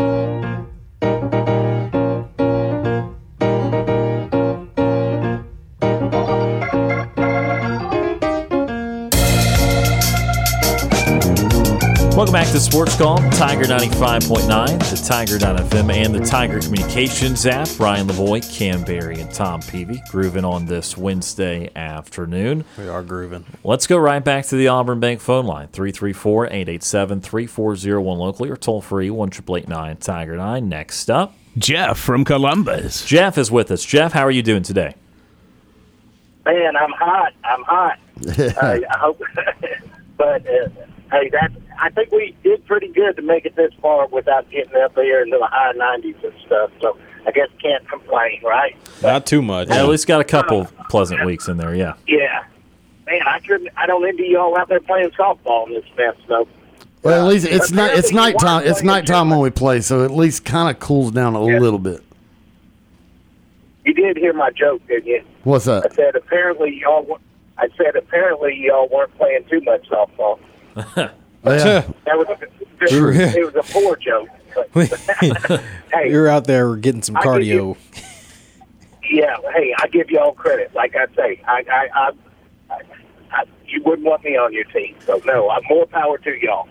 And uh, man, uh, who was that? Uh, what's his name? Jackson from Montgomery. Yes.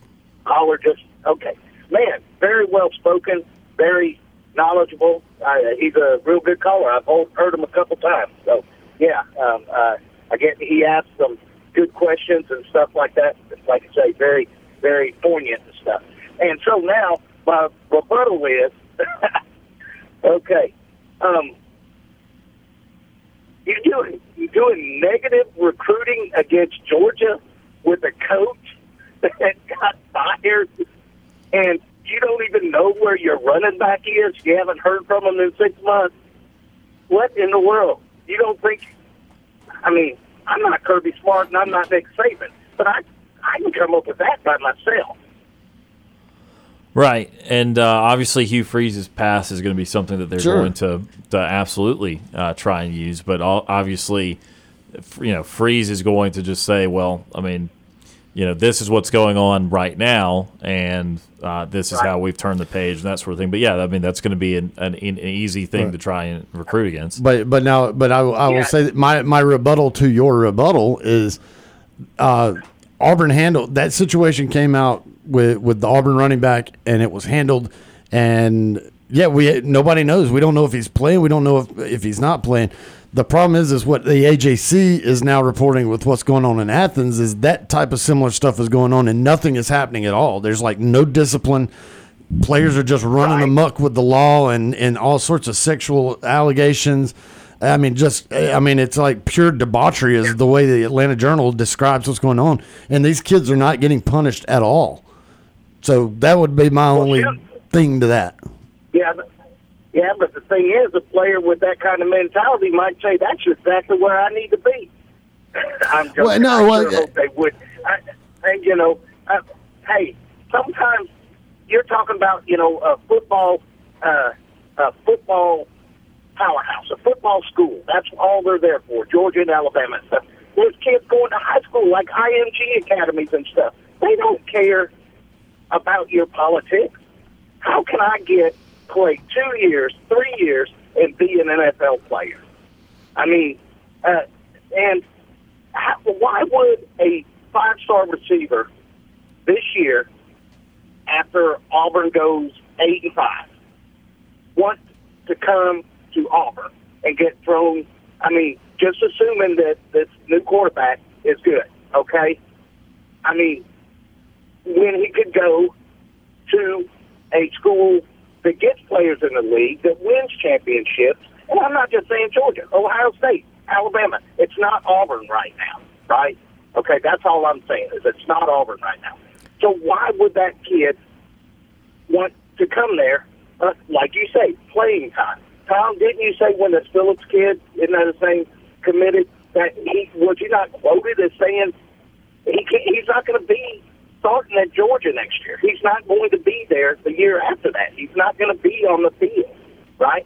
He can come into Auburn and start right away. I, I don't. say that? Which, Is- is- I don't know. I don't know that I said that. I'm. I'm not sure. Which player you're you talking about? Joe Phillips. Oh, Joe Uh, Phillips. The linebacker. Oh, the linebacker. sorry. Yeah, yeah, the, line, the linebacker from Tuskegee. Um, Yeah. uh, well, well, I mean, I, I was saying, yeah, I was talking about. We were talking about playing time. I don't remember if I said that specifically, but it is the the mindset that I have. It's the same thing with Alabama. It's like these linebackers just keep lining up at the door to go play at Alabama. And it's like, kid, you may or may not see the field, and now you can say the same thing with Georgia. Right. The way Kirby, I mean, yeah, they're they're the blue chippers are lining up to go there. But the ones that are standing in line to get in the door, Hugh Freeze and them can go and tap them on the shoulder and go, "Hey, instead of standing in line here at the door waiting to see what's going to happen, you can come here and get in the door." right? And I think I've always uh, also talked with Ryan maybe last week. You know, what's to say a kid or a coach won't say, "Hey, go get your NIL money, get in there." You know, and uh, like Ryan said, if they're good at Auburn, they're probably not going to want to transfer. You know, but maybe. uh, Can you just get NIL money everywhere you go? I Essentially, mean, yes. does it go with you? Yeah, I mean, you. Oh, Okay. Does it go with you? I Oh don't no no no! It's going to stay with the, the school, school. that you kind of agree to. But yeah, the the lower teams, like the Group of Five teams, they do have some NIL money, but it's obviously pennies compared to the the Power Five. okay, let's just say, okay, they, because now they can, they can just offer them money to come to school, okay? So it's a million dollars. Auburn's giving you a million dollars to come here to Auburn. And uh, so then the next year he says, okay, I want to transfer. Does he take that million dollars and then Georgia gives him two million? No, I mean, I- well, if it's if the agreement's like a million for uh, a certain amount of years, almost like a contract, then no. If it's Right. if it's a million just to sign, then yeah. I, I mean, I would I would think that I- if I he mean, spends a year yeah, there, I it just- qualifies. there there there could be conditions though. We we don't know everything about the language they put in. There could be conditions about having to play be here for a certain amount of time or or play a certain number of snaps. I mean, it could be contract very contractual. Uh, I really don't know all the Yeah. ins and outs to it. this is this is they are so much better off than a free agent pro athlete. I mean, because there would be times that you can't negotiate your contract. I mean, but this is, I mean, it's crazy, and I'm not arguing with you all because you all don't know. That's the sad thing is nobody knows what's going on, and uh, but um, also I hear it, I, I can see it now. We started out with what six, seven wins for Auburn. Okay, the closer we get to dang spring or fall camp, It's moved up to eight. I'd heard nine. I think I may have heard somebody on this station. I don't know if it was Steve or somebody said possibly ten wins. So I figure by the time the fall camp is over, there'll be an ad- there'll be a, a quote going into the SEC championship game. I, know, I know things are getting so good. I don't mean, think- I know it, it's been do, it's been doing it since '95. You need to put that on your on the intro. Yeah, I promise Yeah, nobody that's here it. is going to be going with the with an SEC title expectation, but may, Hmm. maybe some callers will. I don't know. I got you. Hey guys, I, I'm, uh, uh, it, it's good talking to you. I'm glad it's getting closer to football season and stuff like that. So, uh, y'all have a great day. Try to stay cool, and uh, we'll talk to y'all later on. Absolutely, sir. Jeff. We appreciate the phone call as always. That is Jeff from Columbus joining us on the Auburn Bank phone line, and that will do it for hour number two right here. Still ahead, uh, more in Sports Call in hour number three. We'll have James from Montgomery lead off hour number three. That will be next. You're listening to the Wednesday edition of Sports Call on Tiger 95.9.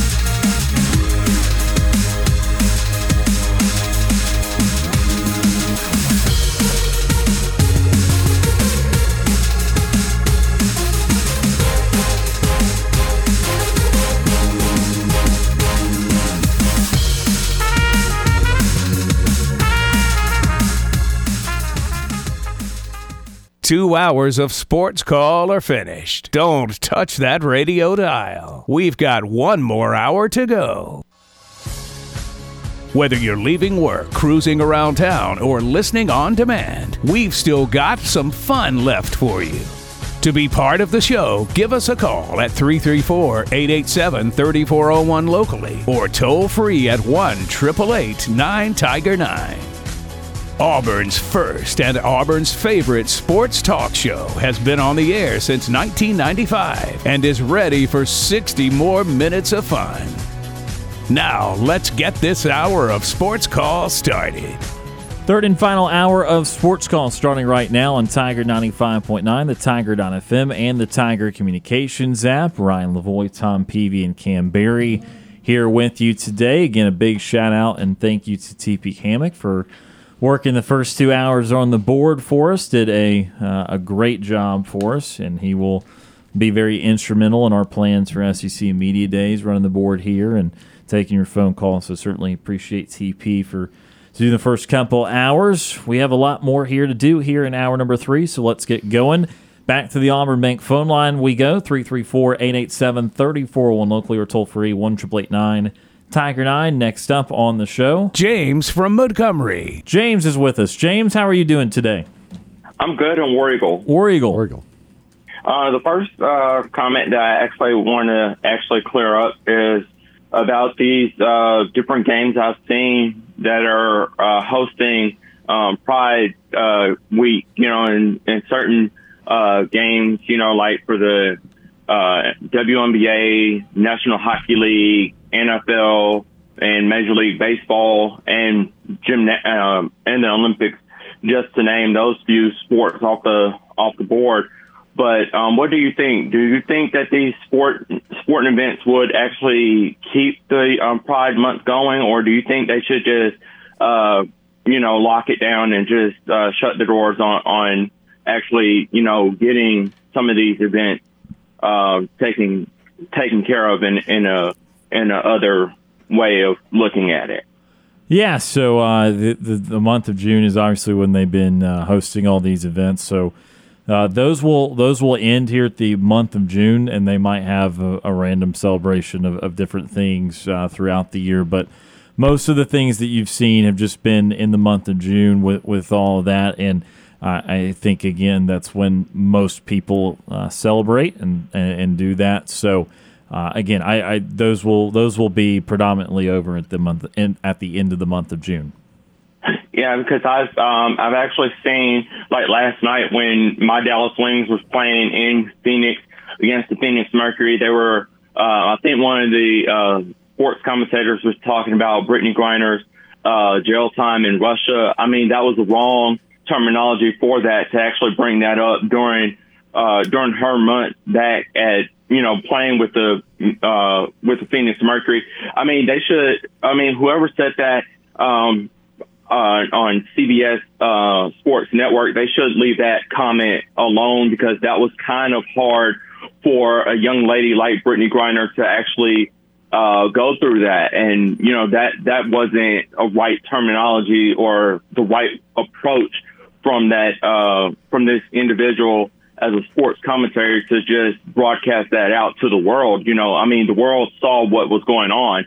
And, you know, even me, I, I, I actually stood by Brittney Griner through thick and thin, you know, as a as a WNBA fan and uh, wishing her, you know, great, you know, you know, keeping keeping her in my spirits as well and keeping her safe and bringing her home. And once she came home, it, it was a really good thing to see another person like that for the WNBA to come and play a, a sport that most WNBA fans will love. And I think that Brittney Griner, um, I know in the back of her mind, I know she's saying in herself to herself she wouldn't do that ever again. But you know, I don't know what the future might hold for Brittney Griner, and I hope she learned her lesson from all of this as well. Yeah, again, I, I uh, was definitely not watching the broadcast last night, so I have no idea what was said. But uh, again, that was a very difficult situation for her, obviously, and and look, obviously did something she shouldn't have done, but also uh, being detained was uh, was certainly not fair and, and not good either. So uh, definitely rough situation, but now she's back to her normal life in the WNBA, and and I'm sure she's trying to, to move forward. What else is on your mind today, James?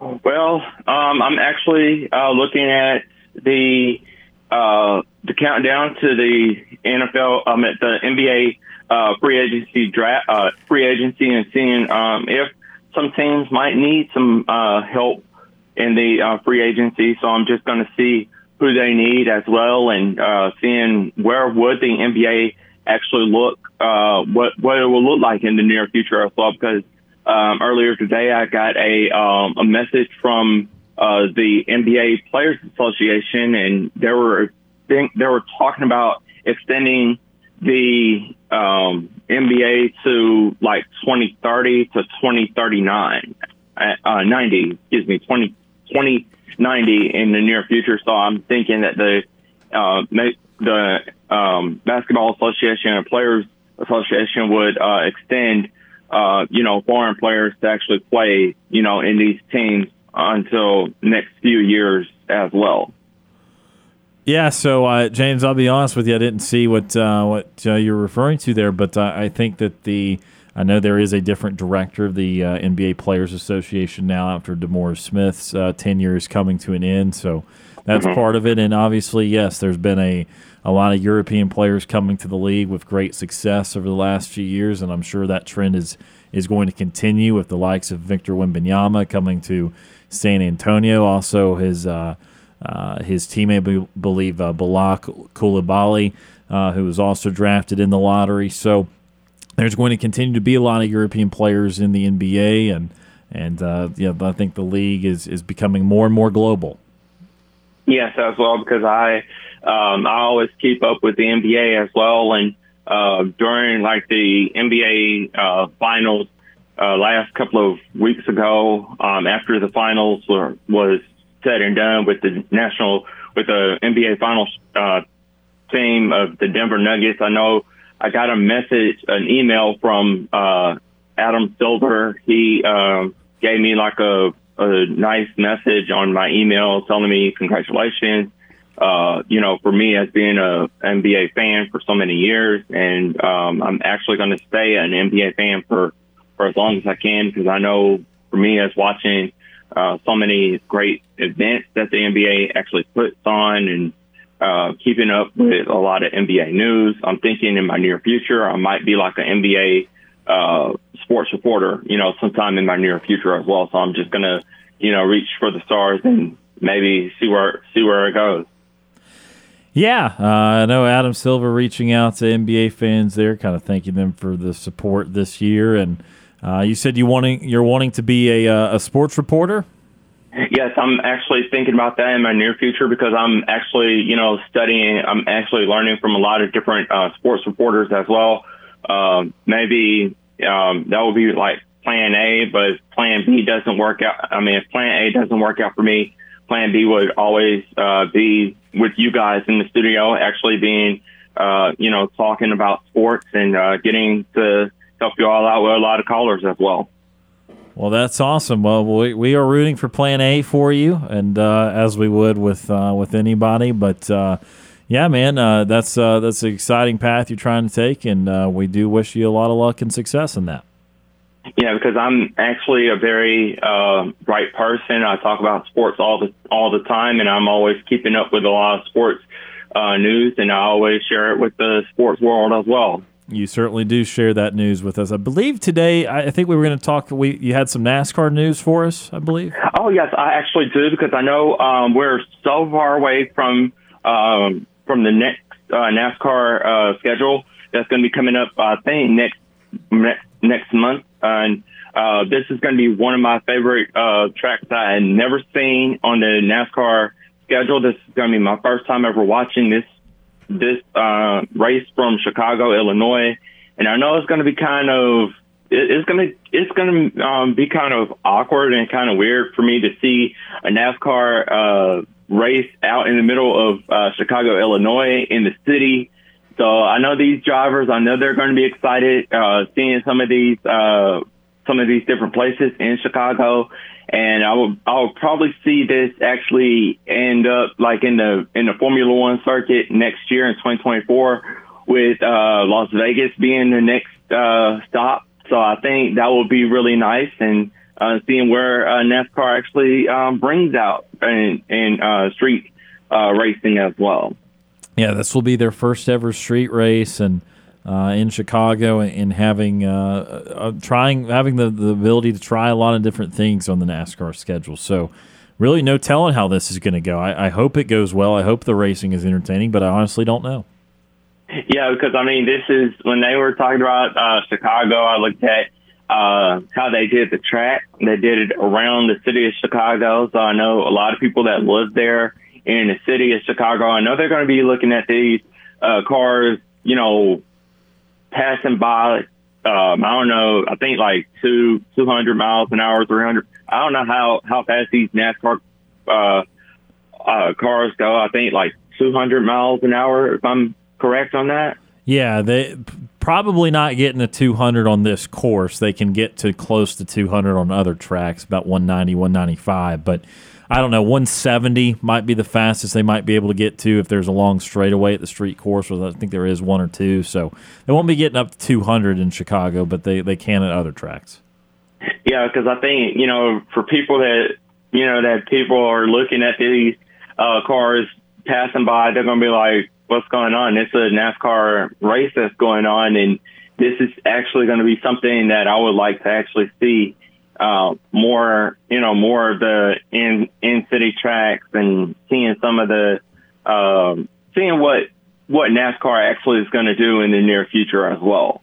Yeah, we'll see if it's a, if it's a success. I'm sure NASCAR will look into doing it again, but uh, they I'm sure they want to hit a certain ticket number and they want to to see decent racing too. They want to see some ratings. So we'll we'll see how it goes, but definitely looking forward to it. Uh, do you have some final thoughts for us today, James? Um, well, I do have uh, one final thought. I know that I um, wanted uh, Fourth of July uh, trivia, so I'm gonna probably take that one um, probably uh, right now as well. Uh, so Fourth Fourth of July trivia. What what do you mean? Just like like events that happen on Fourth of July, or I, I'm a little little curious on what exactly uh, you're you're what you're wanting with the Fourth of July. Um, like the history of uh, of the Fourth of July, like the like the actual whole like the whole history of of the Fourth of July as well, like the beginning of it as well. All right. Well, uh, then I guess uh, okay. We'll we'll figure this out then. So, uh, what is significant, or I guess I guess what year uh, did the Fourth of July kind of begin because of the Declaration of Independence? Um, I will actually have to say that would be July the fourth, seventeen seventy six. Very nice, very nice. That is that is absolutely correct. Uh, let me think of a another one here real quickly for you. Um, so that's the that's obviously one that uh, we all love. Uh, who wrote the Declaration of Independence?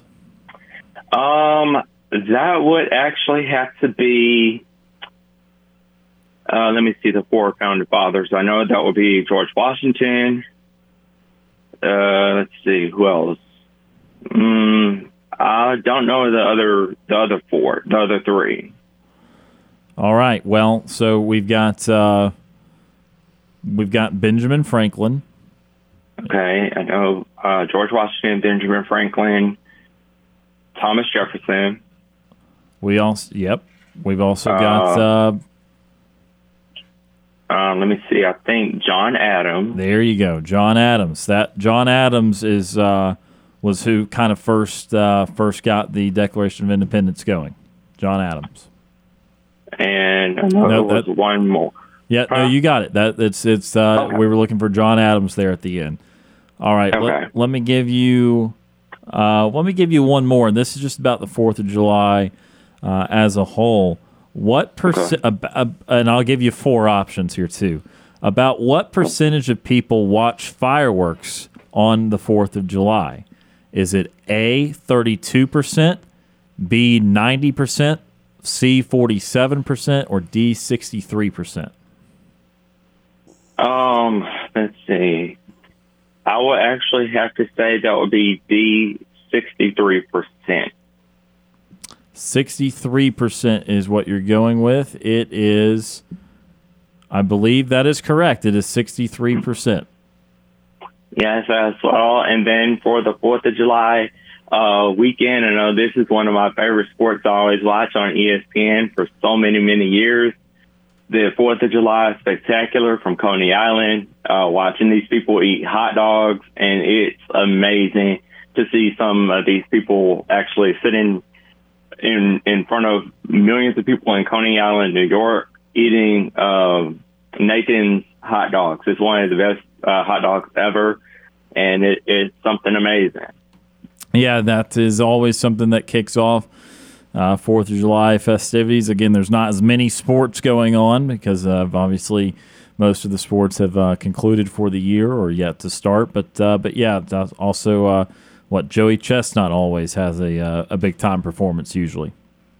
Yes, that's all. And then with uh, some of the other sports I've actually seen on ESPN, they always do. Uh, they I think on the weekend they changed E ESPN to ESPN uh, eight, so they have like some weird, like some weird sports I would like to actually see coming in in the near future. I know they have one that's really funny that make me laugh. Uh, it's called. Um, the slippery uh, stair games as well. It, it's really funny. I've seen so many people uh, actually try to climb up some stairs and uh, just like try to get up to the top, and it, it's very it's very funny and it's very entertaining for me as a sports fan. But it's really funny as well to see other people, you know, make make uh, make a lot of sports fans laugh at, at their uh, creativities that they do. Yeah, when they uh, make it ESPN 8 the Ocho for a day, uh, usually in the summertime. Well, James, we got to let you go today, but we appreciate the phone call, and uh, we'll, I'm sure we'll talk to you again soon. All right, sounds good. And I would, uh, I know Thursday is uh, Throwback Thursday, so I have uh, some great memories of uh, of the Auburn women's basketball games in, uh, on Thursday's show as well. Okay, we'll be looking forward to that. All right, sounds good. And War Eagle. War Eagle, that is James from Montgomery joining us on the Auburn Bank phone line. Before we take our next break of the show, we have made it the 5 o'clock hour and still not done birthdays. So here's birthdays in sports. It's time for today's birthdays in sports. Birthdays in sports today. Got a good list, starting with John Elway, who turned 63, former NFL quarterback for the Denver Broncos, selected first overall in the 1983 NFL Draft out of Stanford. Go Cardinal. Two time Super Bowl champion, Super Bowl 33 MVP, 1987 NFL MVP, 1992 NFL Man of the Year, three time second team All Pro, 1993 NFL passing yard leader, 1990s All Decade team, and a part of the NFL 100th anniversary all time team. Member of the Denver Broncos Hall of Fame. Also, his number 10 retired by the Broncos. He's, of course, in the Pro Football Hall of Fame at Stanford. He was, ni- he, he was at a 1982 unanimous All American, two time Pac 10 Player of the Year. His number seven is retired by Stanford as member of the College Football Hall of Fame. Well, and before Stanford, he was at Granada Hills High School in Los Angeles. Go Highlanders. The Highlanders, that's a nice one for John Elway, who turned 63 today. Bradley Beal turns 30, current shooting guard for the Phoenix Suns, selected third overall in the 2012 NBA draft by the Washington Wizards out of Florida. Go Gators. Three time All Star, 2021 All NBA third teamer, 2013 All Rookie team. At Florida, Beal was 2012 first team All SEC in high school. At Chaminade in Creve Coeur, Missouri. Go Red Devils. As a Red Devil, Beal was 2011 Gatorade National Player of the Year, 2011 First Team Parade All American, and 2011 McDonald's All American. Bradley Beal turns 30 today. Mark Grace turns 59, former MLB first baseman, played for the Chicago Cubs and Arizona Diamondbacks, three time All Star, 2001 World Series champion with the Diamondbacks, four time Gold Glove Award winner, and member of the Chicago Cubs Hall of Fame. From Tustin, California, Tustin High School. Go Tillers. That's a new one for you. The Tillers. T I L L. Tuscan Tillers? Tus Tustin. Tustin. Tustin Tillers. Okay. That is a new one. That is I like that one. The tillers, yeah. I, I'm assuming that means like a tractor driver that tills the dirt. Yeah. Maybe that's the only thing I could see of a tiller. There you go. Yeah. Mark Grace turns 59 today. And Brandon Phillips turns 42, former MLB second baseman, played for the Cleveland Indians, Cincinnati Reds, Atlanta Braves, Los Angeles Angels, and Boston Red Sox. Three time All Star, four time Gold Glove Award winner, and 2011 Silver Slugger Award winner. Out of Redan High School, which is near Stone Mountain, Georgia. Go Raiders. Brandon Phillips had uh, signed to play baseball and football at Georgia and turned it down to go to the MLB. So we got Raiders, Tillers, Highlanders, and uh, missed uh, maybe Bra- uh, Red Devils. Red Devils. Red Devils. Those well, I got to throw uh, throw two more in here because uh, on Mark Grace, I completely forgot. Uh, he started his college career at Saddleback College, go Bobcats, and then Whoa. finished up. Uh, he transferred to San Diego State, go Aztecs. Aztecs. So there you All go. right. And there's the college from Mark Grace. Those are the birthdays in sports today. John Elway turned 63, Bradley Beal 30, Mark Grace 59, and Brandon Phillips 42. We're going to take our first time out of hour number three, starting to wind down the show today. But of course, if you want to give us a call, 334 887 3401 locally or toll free 1 Tiger 9. We'll be right back after this timeout.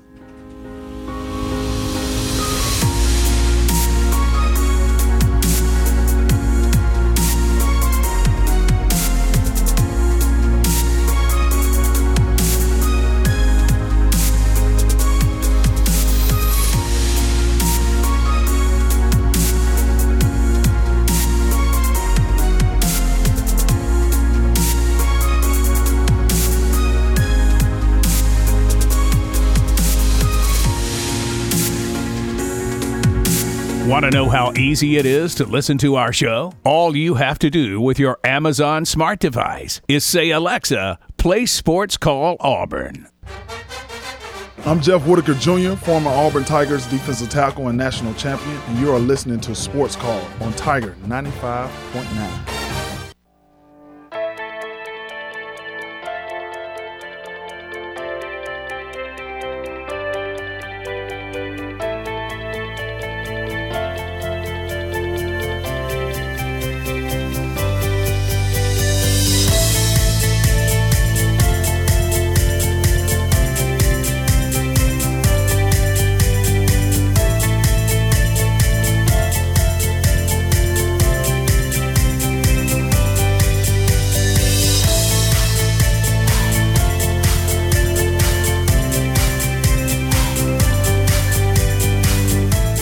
Sports Call, Tiger 95.9, the Tiger.fm, and the Tiger Communications app. Ryan Lavoie, Tom Peavy, and Kam Berry with you here on this Wednesday. starting to wind down the Wednesday edition of the show. If you missed any of it, check it out on the Sports Call podcast brought, to you by Coca Cola. If you ever miss Sports Call Live or if you want to hear something again, make sure you go back and listen to our show on demand wherever you get your podcasts. Join ice cold Coca Cola to go along with the hottest sports talk. Coca Cola, taste the feeling. Obviously, did not have a wacky Wednesday today. I'm honestly not sure if we'll have it next Wednesday either. Uh, we'll think about it. We if we don't have one next Wednesday, we will certainly have one the Wednesday after that. Also, won't have a town named Tuesday next week either. Well, because that's we will not have a show at all Yeah. next Tuesday for uh, Independence Day for the Fourth of July. So uh, we will ha- operate all the other days next week. We'll have shows on Monday and Wednesday, but uh, no show in any capacity on Tuesday. So again, making you aware of that. um, Although I'm sure everyone could have deduced that, but uh, no Wacky Wednesday today. Starting to wind down the show a little bit. Let's talk briefly about the Braves. We we had the uh, Shohei Ohtani discussion a little bit earlier. The money that he might command. I think the Angels are in a decent enough position. This could change the next month that they won't have to trade him. There won't be a uh, a trade deadline deal. Uh, it would be hard to think of something the Braves would need at the trade deadline if they get Max Fried and Kyle Wright back. I do want to put that if that they do, they do need those guys back. But once they get those guys back, going to be kind of hard to find something, guys. Now, 80 games in, 53 and 27. Uh, the math is simple. Once they play the next game, if they win it, they'll be on 108 win pace. If they lose it, they will be on 106 win pace. So uh, there is a lot of sunshine to pump here, as there should be with a team that good. But I will try to pick at something, guys. If there's one thing you're less sure about, if there's one thing that you would want to add or see improved the next few months, what would that be? What would you be worried about in terms of the Braves uh, making the World Series? What could prevent them from doing that? Um, maybe just having a backup shortstop. We don't have a backup right now. Currently, um, to uh, to Orlando Arcia, um, and then maybe just one more truly solid bullpen arm, just because of how injured we are currently in in the bullpen. Um, other than that, though, I mean that's about it. Really, that's all I can truly think of. Um, is just a, a backup infielder, a backup, you know, shortstop, and and um, you know maybe a, a, just an extra arm just to to really shore up, and then you know that that way go in and you're able to ride that out into a potential World Series. Tom, what about you? Anything to pick at? I mean, that, that would prevent them from getting or that they need is that Yeah, I mean either one. I mean, Either if one? You, if you want to talk about uh, some just something that you would be a little worried about. I, you know, honestly, the my only worry eh, are the teams around them. That that's my thing. Is who gets hot? Who might get hot? Uh, right now, the Mets stink. Yeah, Mets are bad. They are Like, terrible. They're like 16 Yeah. games back. But man, their roster and their pitching staff and their roster is so loaded that it's like you you have to think that they're going to make a run. I, I I just can't imagine the Mets as loaded as they are to be this bad all season long. If they're able to come back from something like this, that that will Well, definitely sure. be commendable. But but the thing They is, they will have earned it. sure. But you know that that's my concern. I, I really like what the Braves have, and yeah, there's some things that they need. They need a bullpen arm. Yeah, they need a backup there at shortstop. Uh, but I mean, it, it's such a solid. uh, It's a ridiculously good lineup that just hits one through nine, and their pitching staff. Yeah, you got to get some guys back healthy. You know, I guess maybe the pitching staff and some in the bullpen worries me a little bit, but I mean, even they've done okay.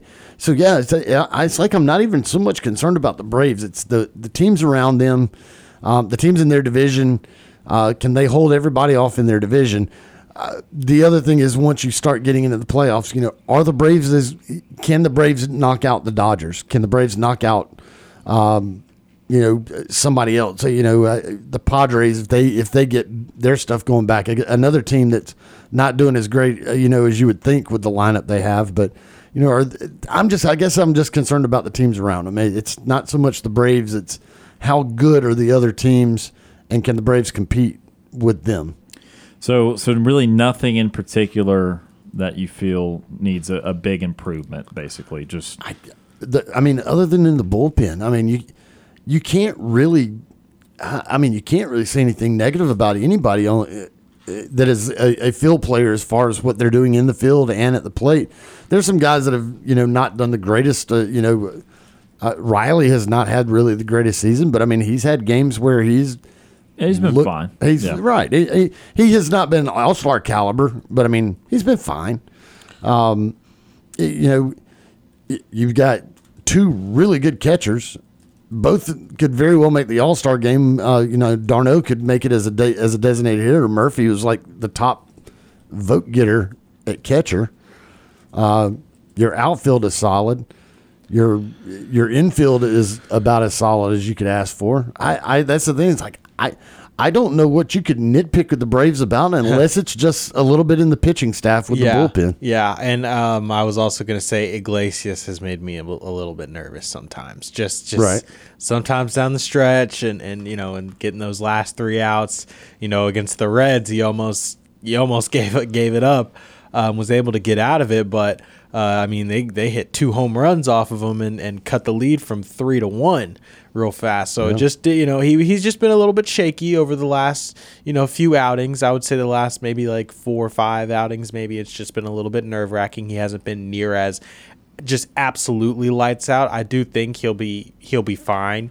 Um, but again, we're just nitpicking, so that's just something to stress about. He still ends up getting the save or the win or or you know however I mean able to close it out. Um, it's just those those little things where it's like, oh my gosh, he gave up a home run. Okay, now that might spark something and and you know maybe blow a, blow a save. Um, I think he's only had one blown save opportunity so far this season. I think it was against it's the just one or Tigers. two. It, it was. Um, I knew he blew one really early. It was one of his first three or four Yeah. opportunities, and I don't know if he's blown one since. He's given up some runs, but I don't know if he's given up one since. So uh, other than that, you know, uh, that that's really all I would have. Uh, Uh, that when you mentioned the bullpen, Tom, that's all. Uh, that's what I thought about. Immediately came to mind Iglesias just as the closer. Like, ah, bro. Sometimes you just give me a little heart attack. But other than that, no, nothing else. I Uh, think he'll find it. He'll be fine. And I think the important thing here is is that um, those pitching problems, because again, I there's I'll just I'll just say it. There's nothing to nitpick about the offense now. No. there's power throughout. They're they've got a lot of hitters hitting upper 200s to even a couple hitting over 300. There's there's there's just nothing to nitpick about the offense now that Ozuna and Rosario and, and Harris have gotten it going. There's Right. just there's nothing to nitpick. Um, the pitching part of it, the starters, is just so injury injury related. Excuse me, where you've not had Kyle Wright and Max Fried for a long period of time, and we knew this, and we talked about this when it happened over a month ago. We said, well, let's get to the first of July and and see where the Braves are, and then they might have to, to scout and, and trade for some pitching in July. Well, they're on hundred something win pace without him. So I do think they will have to find at least one of those. One of those guys are going to have to come back and pitch well because playoff wise, you're going to start to panic a little bit that Yeah. you've got only like two or three guys that you like. But I think that uh, certainly, and for the regular season part of it, I think they're they're proving that it's okay. The bullpen. Yeah, I, I, I think Iglesias is still good to go. When you have a three run lead, it becomes a one run lead. Right. That kind of dynamic is is a little too shaky for, for anyone's comfort. That's a Will Smith type of dynamic. Yeah. But but uh, overall, you know, I, I think with the year he had last year, and I think just kind of getting a late start this year because of the injury, I'm not overly worried about it. I agree, though, if we're nitpicking, and that's what I asked you all to do, then, then that is probably where I would go to. Because I even think that the bullpen part of it is pretty pretty good place. Oh, yeah. Like they've had a couple injuries, and everyone has. You know, McHugh missed some time. Chavez is missing some time right now. Dylan Lee, who you forget about as another lefty, has missed some time. Right. So it's kind of put a bigger load on a guy like Minter, who has not been his best this year, and it's put a big load on a guy like Kirby Yates, who's been injured the last couple years. So you know, it's not the type of guy you want to run out there seventy or eighty Yeah. times in a year. So I, I, I think that overall, I think they're still in a very good place. They just need they need a little more health, and, and I know that most teams can kind of fall under that category, but they they've been they. I, I even like the mix of, of righties and lefties they have when they do have Dylan Lee. available because Lee's a guy that can usually go four, five, six outs. He doesn't have to be just a specialist, and and then Minter is such a high leverage guy, so you do have a couple designated lefties in there. So. Uh, I, I, again, it's it's hard it's hard to nitpick. It's it's a beautiful problem to have, uh, and look, uh, that, that's why I wanted to talk about if there's something that can improve because, well, I mean, just about every day of the year, save for the Oakland Athletics series, we could be, you know, shooting the breeze about how awesome it has been for the Braves. But um, I again, I, I'm with you guys. I don't really know if there's much to much move to make at the trade deadline. Certainly not a significant one. By the way, it's not like they have a ton of prospects right now anyway. So you probably Right. this needs to be the time period where you're kind of re- replenishing some stuff. Weirdly good start by Kolby Allard today. Want, want to shout that out there? very random. I was talking in the office earlier today. I just thought they'd get nothing from him today. His career ERA coming in to this afternoon was in the low sixes. Remember, he was a big time prospect for the Braves four or five years ago. He went to Texas after he started to decline a little bit as a prospect. They, they traded him for Chris Martin because Braves really need bullpen help Mhm. a few years ago. And then he pitched three or so years with the, with the Rangers, never really being able to be constantly with the team because he just was so damn bad most of the time. He had one year where he had ERA in the uh, high fours or low fives, but uh, he had a seven and an eight, and it was just really bad.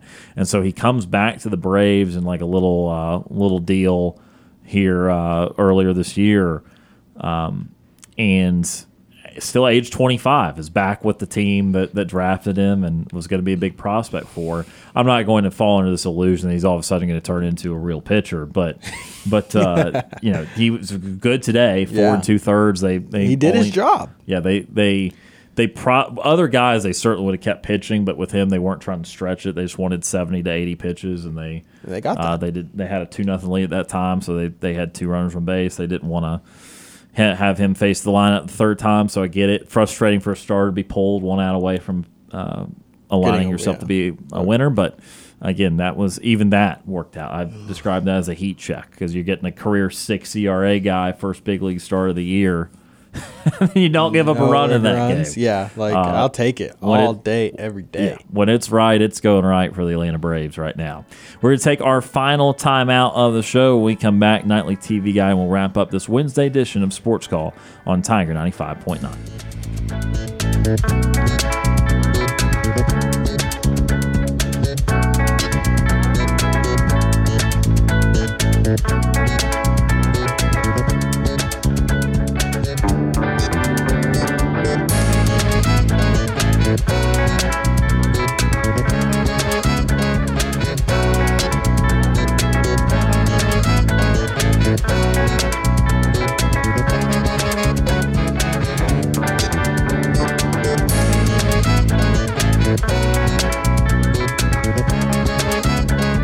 Sports Call is on the air weekdays from 3 until 6 p.m.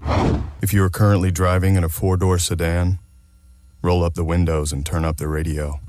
We're Auburn's first and Auburn's favorite sports talk show. Let's get back to Sports Call on Tiger 95.9. Feel free to give us a call at 334 887 3401 or toll free at 1 888 9 Tiger 9.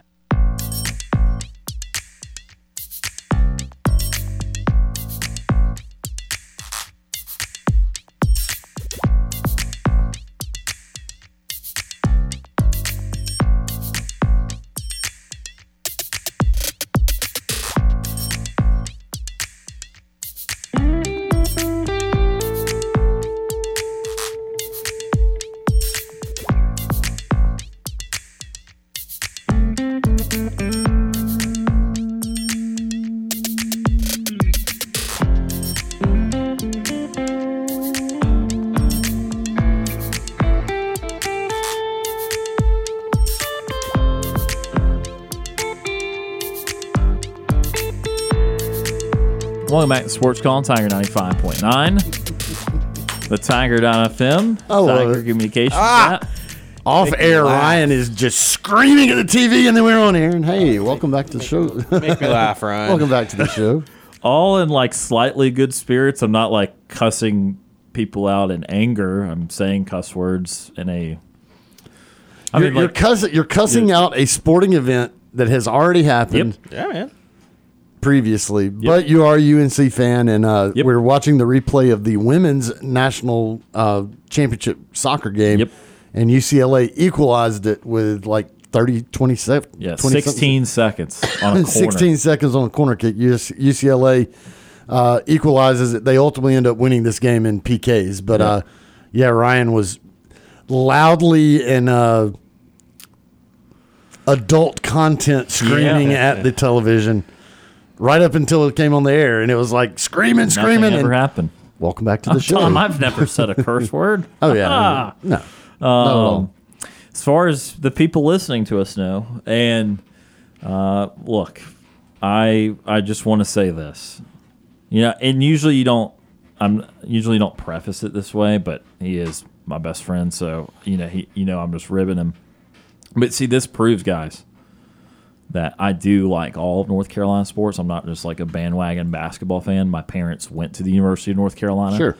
So I'm a Tar Heel, but there's some people that used to sit in the seat that like the other school kind of nearby in Durham that's uh, just kind of like one or two sports from Duke, like the, the good ones, like basketball. it doesn't really care about I mean, Duke football. it- they have a football team? Yeah, they play in a concrete bowl, and you know, just just not as loyal to all, all the sports down the line with, with Duke. So What they're what Duke Stadium's like a massive what twenty thousand seat stadium, something like that. it is more than that, but it is playfully small compared to other. I think it's about forty thousand. I think. Uh, Really? Not, not that they get that attendance there. I, I double check real quick That, before that we little get tiny stadium seats forty thousand. swayed. Yeah, I think so. Hang on, it may be in the thirties, but I, I I I feel pretty good about it being. Uh, It doesn't even. It doesn't even go. All Look at that! I, your boy was almost right on. Forty thousand and four. Oh. Again, they don't get that many people there, Tom. No, don't they- worry about they get that. closer- They're in the they get, twenty. They get yeah. closer to the four than the forty thousand. Uh, so that's the, the capacity is not attendance with it. You're just probably just seeing the average. it doesn't even go all the way. Or it doesn't even fully encircle their their field. It's just like a, a horseshoe. It's a it's single something. deck. It's like a single deck horseshoe. Yeah, I, it gets kind of tall. Does it? Yeah, but it's. It looks. I have been there. It looks not tiny for a on. It looks very tiny on television. Uh, the aforementioned uh, previous host did take me on a tour of both Duke campus and Carolina's campus, and That's cool. uh, I affirmed my beliefs on who is superior. Anyway, uh, we're down to just a minute or two left in the show. Time for a nightly TV guide. Our show is about to end, but we've got you covered on entertainment for the evening. Here's Sports Call's nightly TV guide. Sports Call's nightly TV guide presented by White Claw Hard Seltzer. 2023 NHL draft tonight, 6 o'clock on ESPN. Yes, we covered the NBA draft last week. No, we did not cover the NHL draft. That is because Bill Bailey's not on the show. If Bill had been on the show still, then we, we could have done a segment or two on NHL draft. But And otherwise, made- I know nothing. And, I- made fun of him a lot. I don't, I don't know what's going on in the NHL draft. So, but that's tonight. You can find out what's going on six o'clock on ESPN. Six thirty, FS1 and the Gold Cup, Jamaica versus Trinidad and Tobago, and then eight thirty. It's not on the graphic, but eight thirty, United States of America. They're back USA. in action. They really need it. And then uh, a couple movie picks. Six o'clock on VH1. It's Forrest Gump. He kept running and running. on to 1917 at 6 o'clock on Showtime 2. And then 16, or excuse me, at 6.30. Yeah, it's not 16. And also military time would have been 18.30. But 6.30, Captain Marvel, that one on FX. And that is Sports Call's Nightly TV Guide, presented by White Claw Hard Seltzer. That will do it for the show today. Tom, thank you for being here today. And throughout the week, we'll see you again on Monday. That's the plan. And then Kam Berry, thank you for being on the show today. We'll see you for a little while on Friday. Yes, sir. See you Friday. And of course, that will do it for the show today. Again, we also appreciate uh, TP Hammock for uh, board opting the first couple hours for us. And as always, we appreciate all those that tuned in and called in. For Tom Peavy and Kam Berry, my name is Ryan Lavoie. Have a great Wednesday night, and we'll talk to you again tomorrow.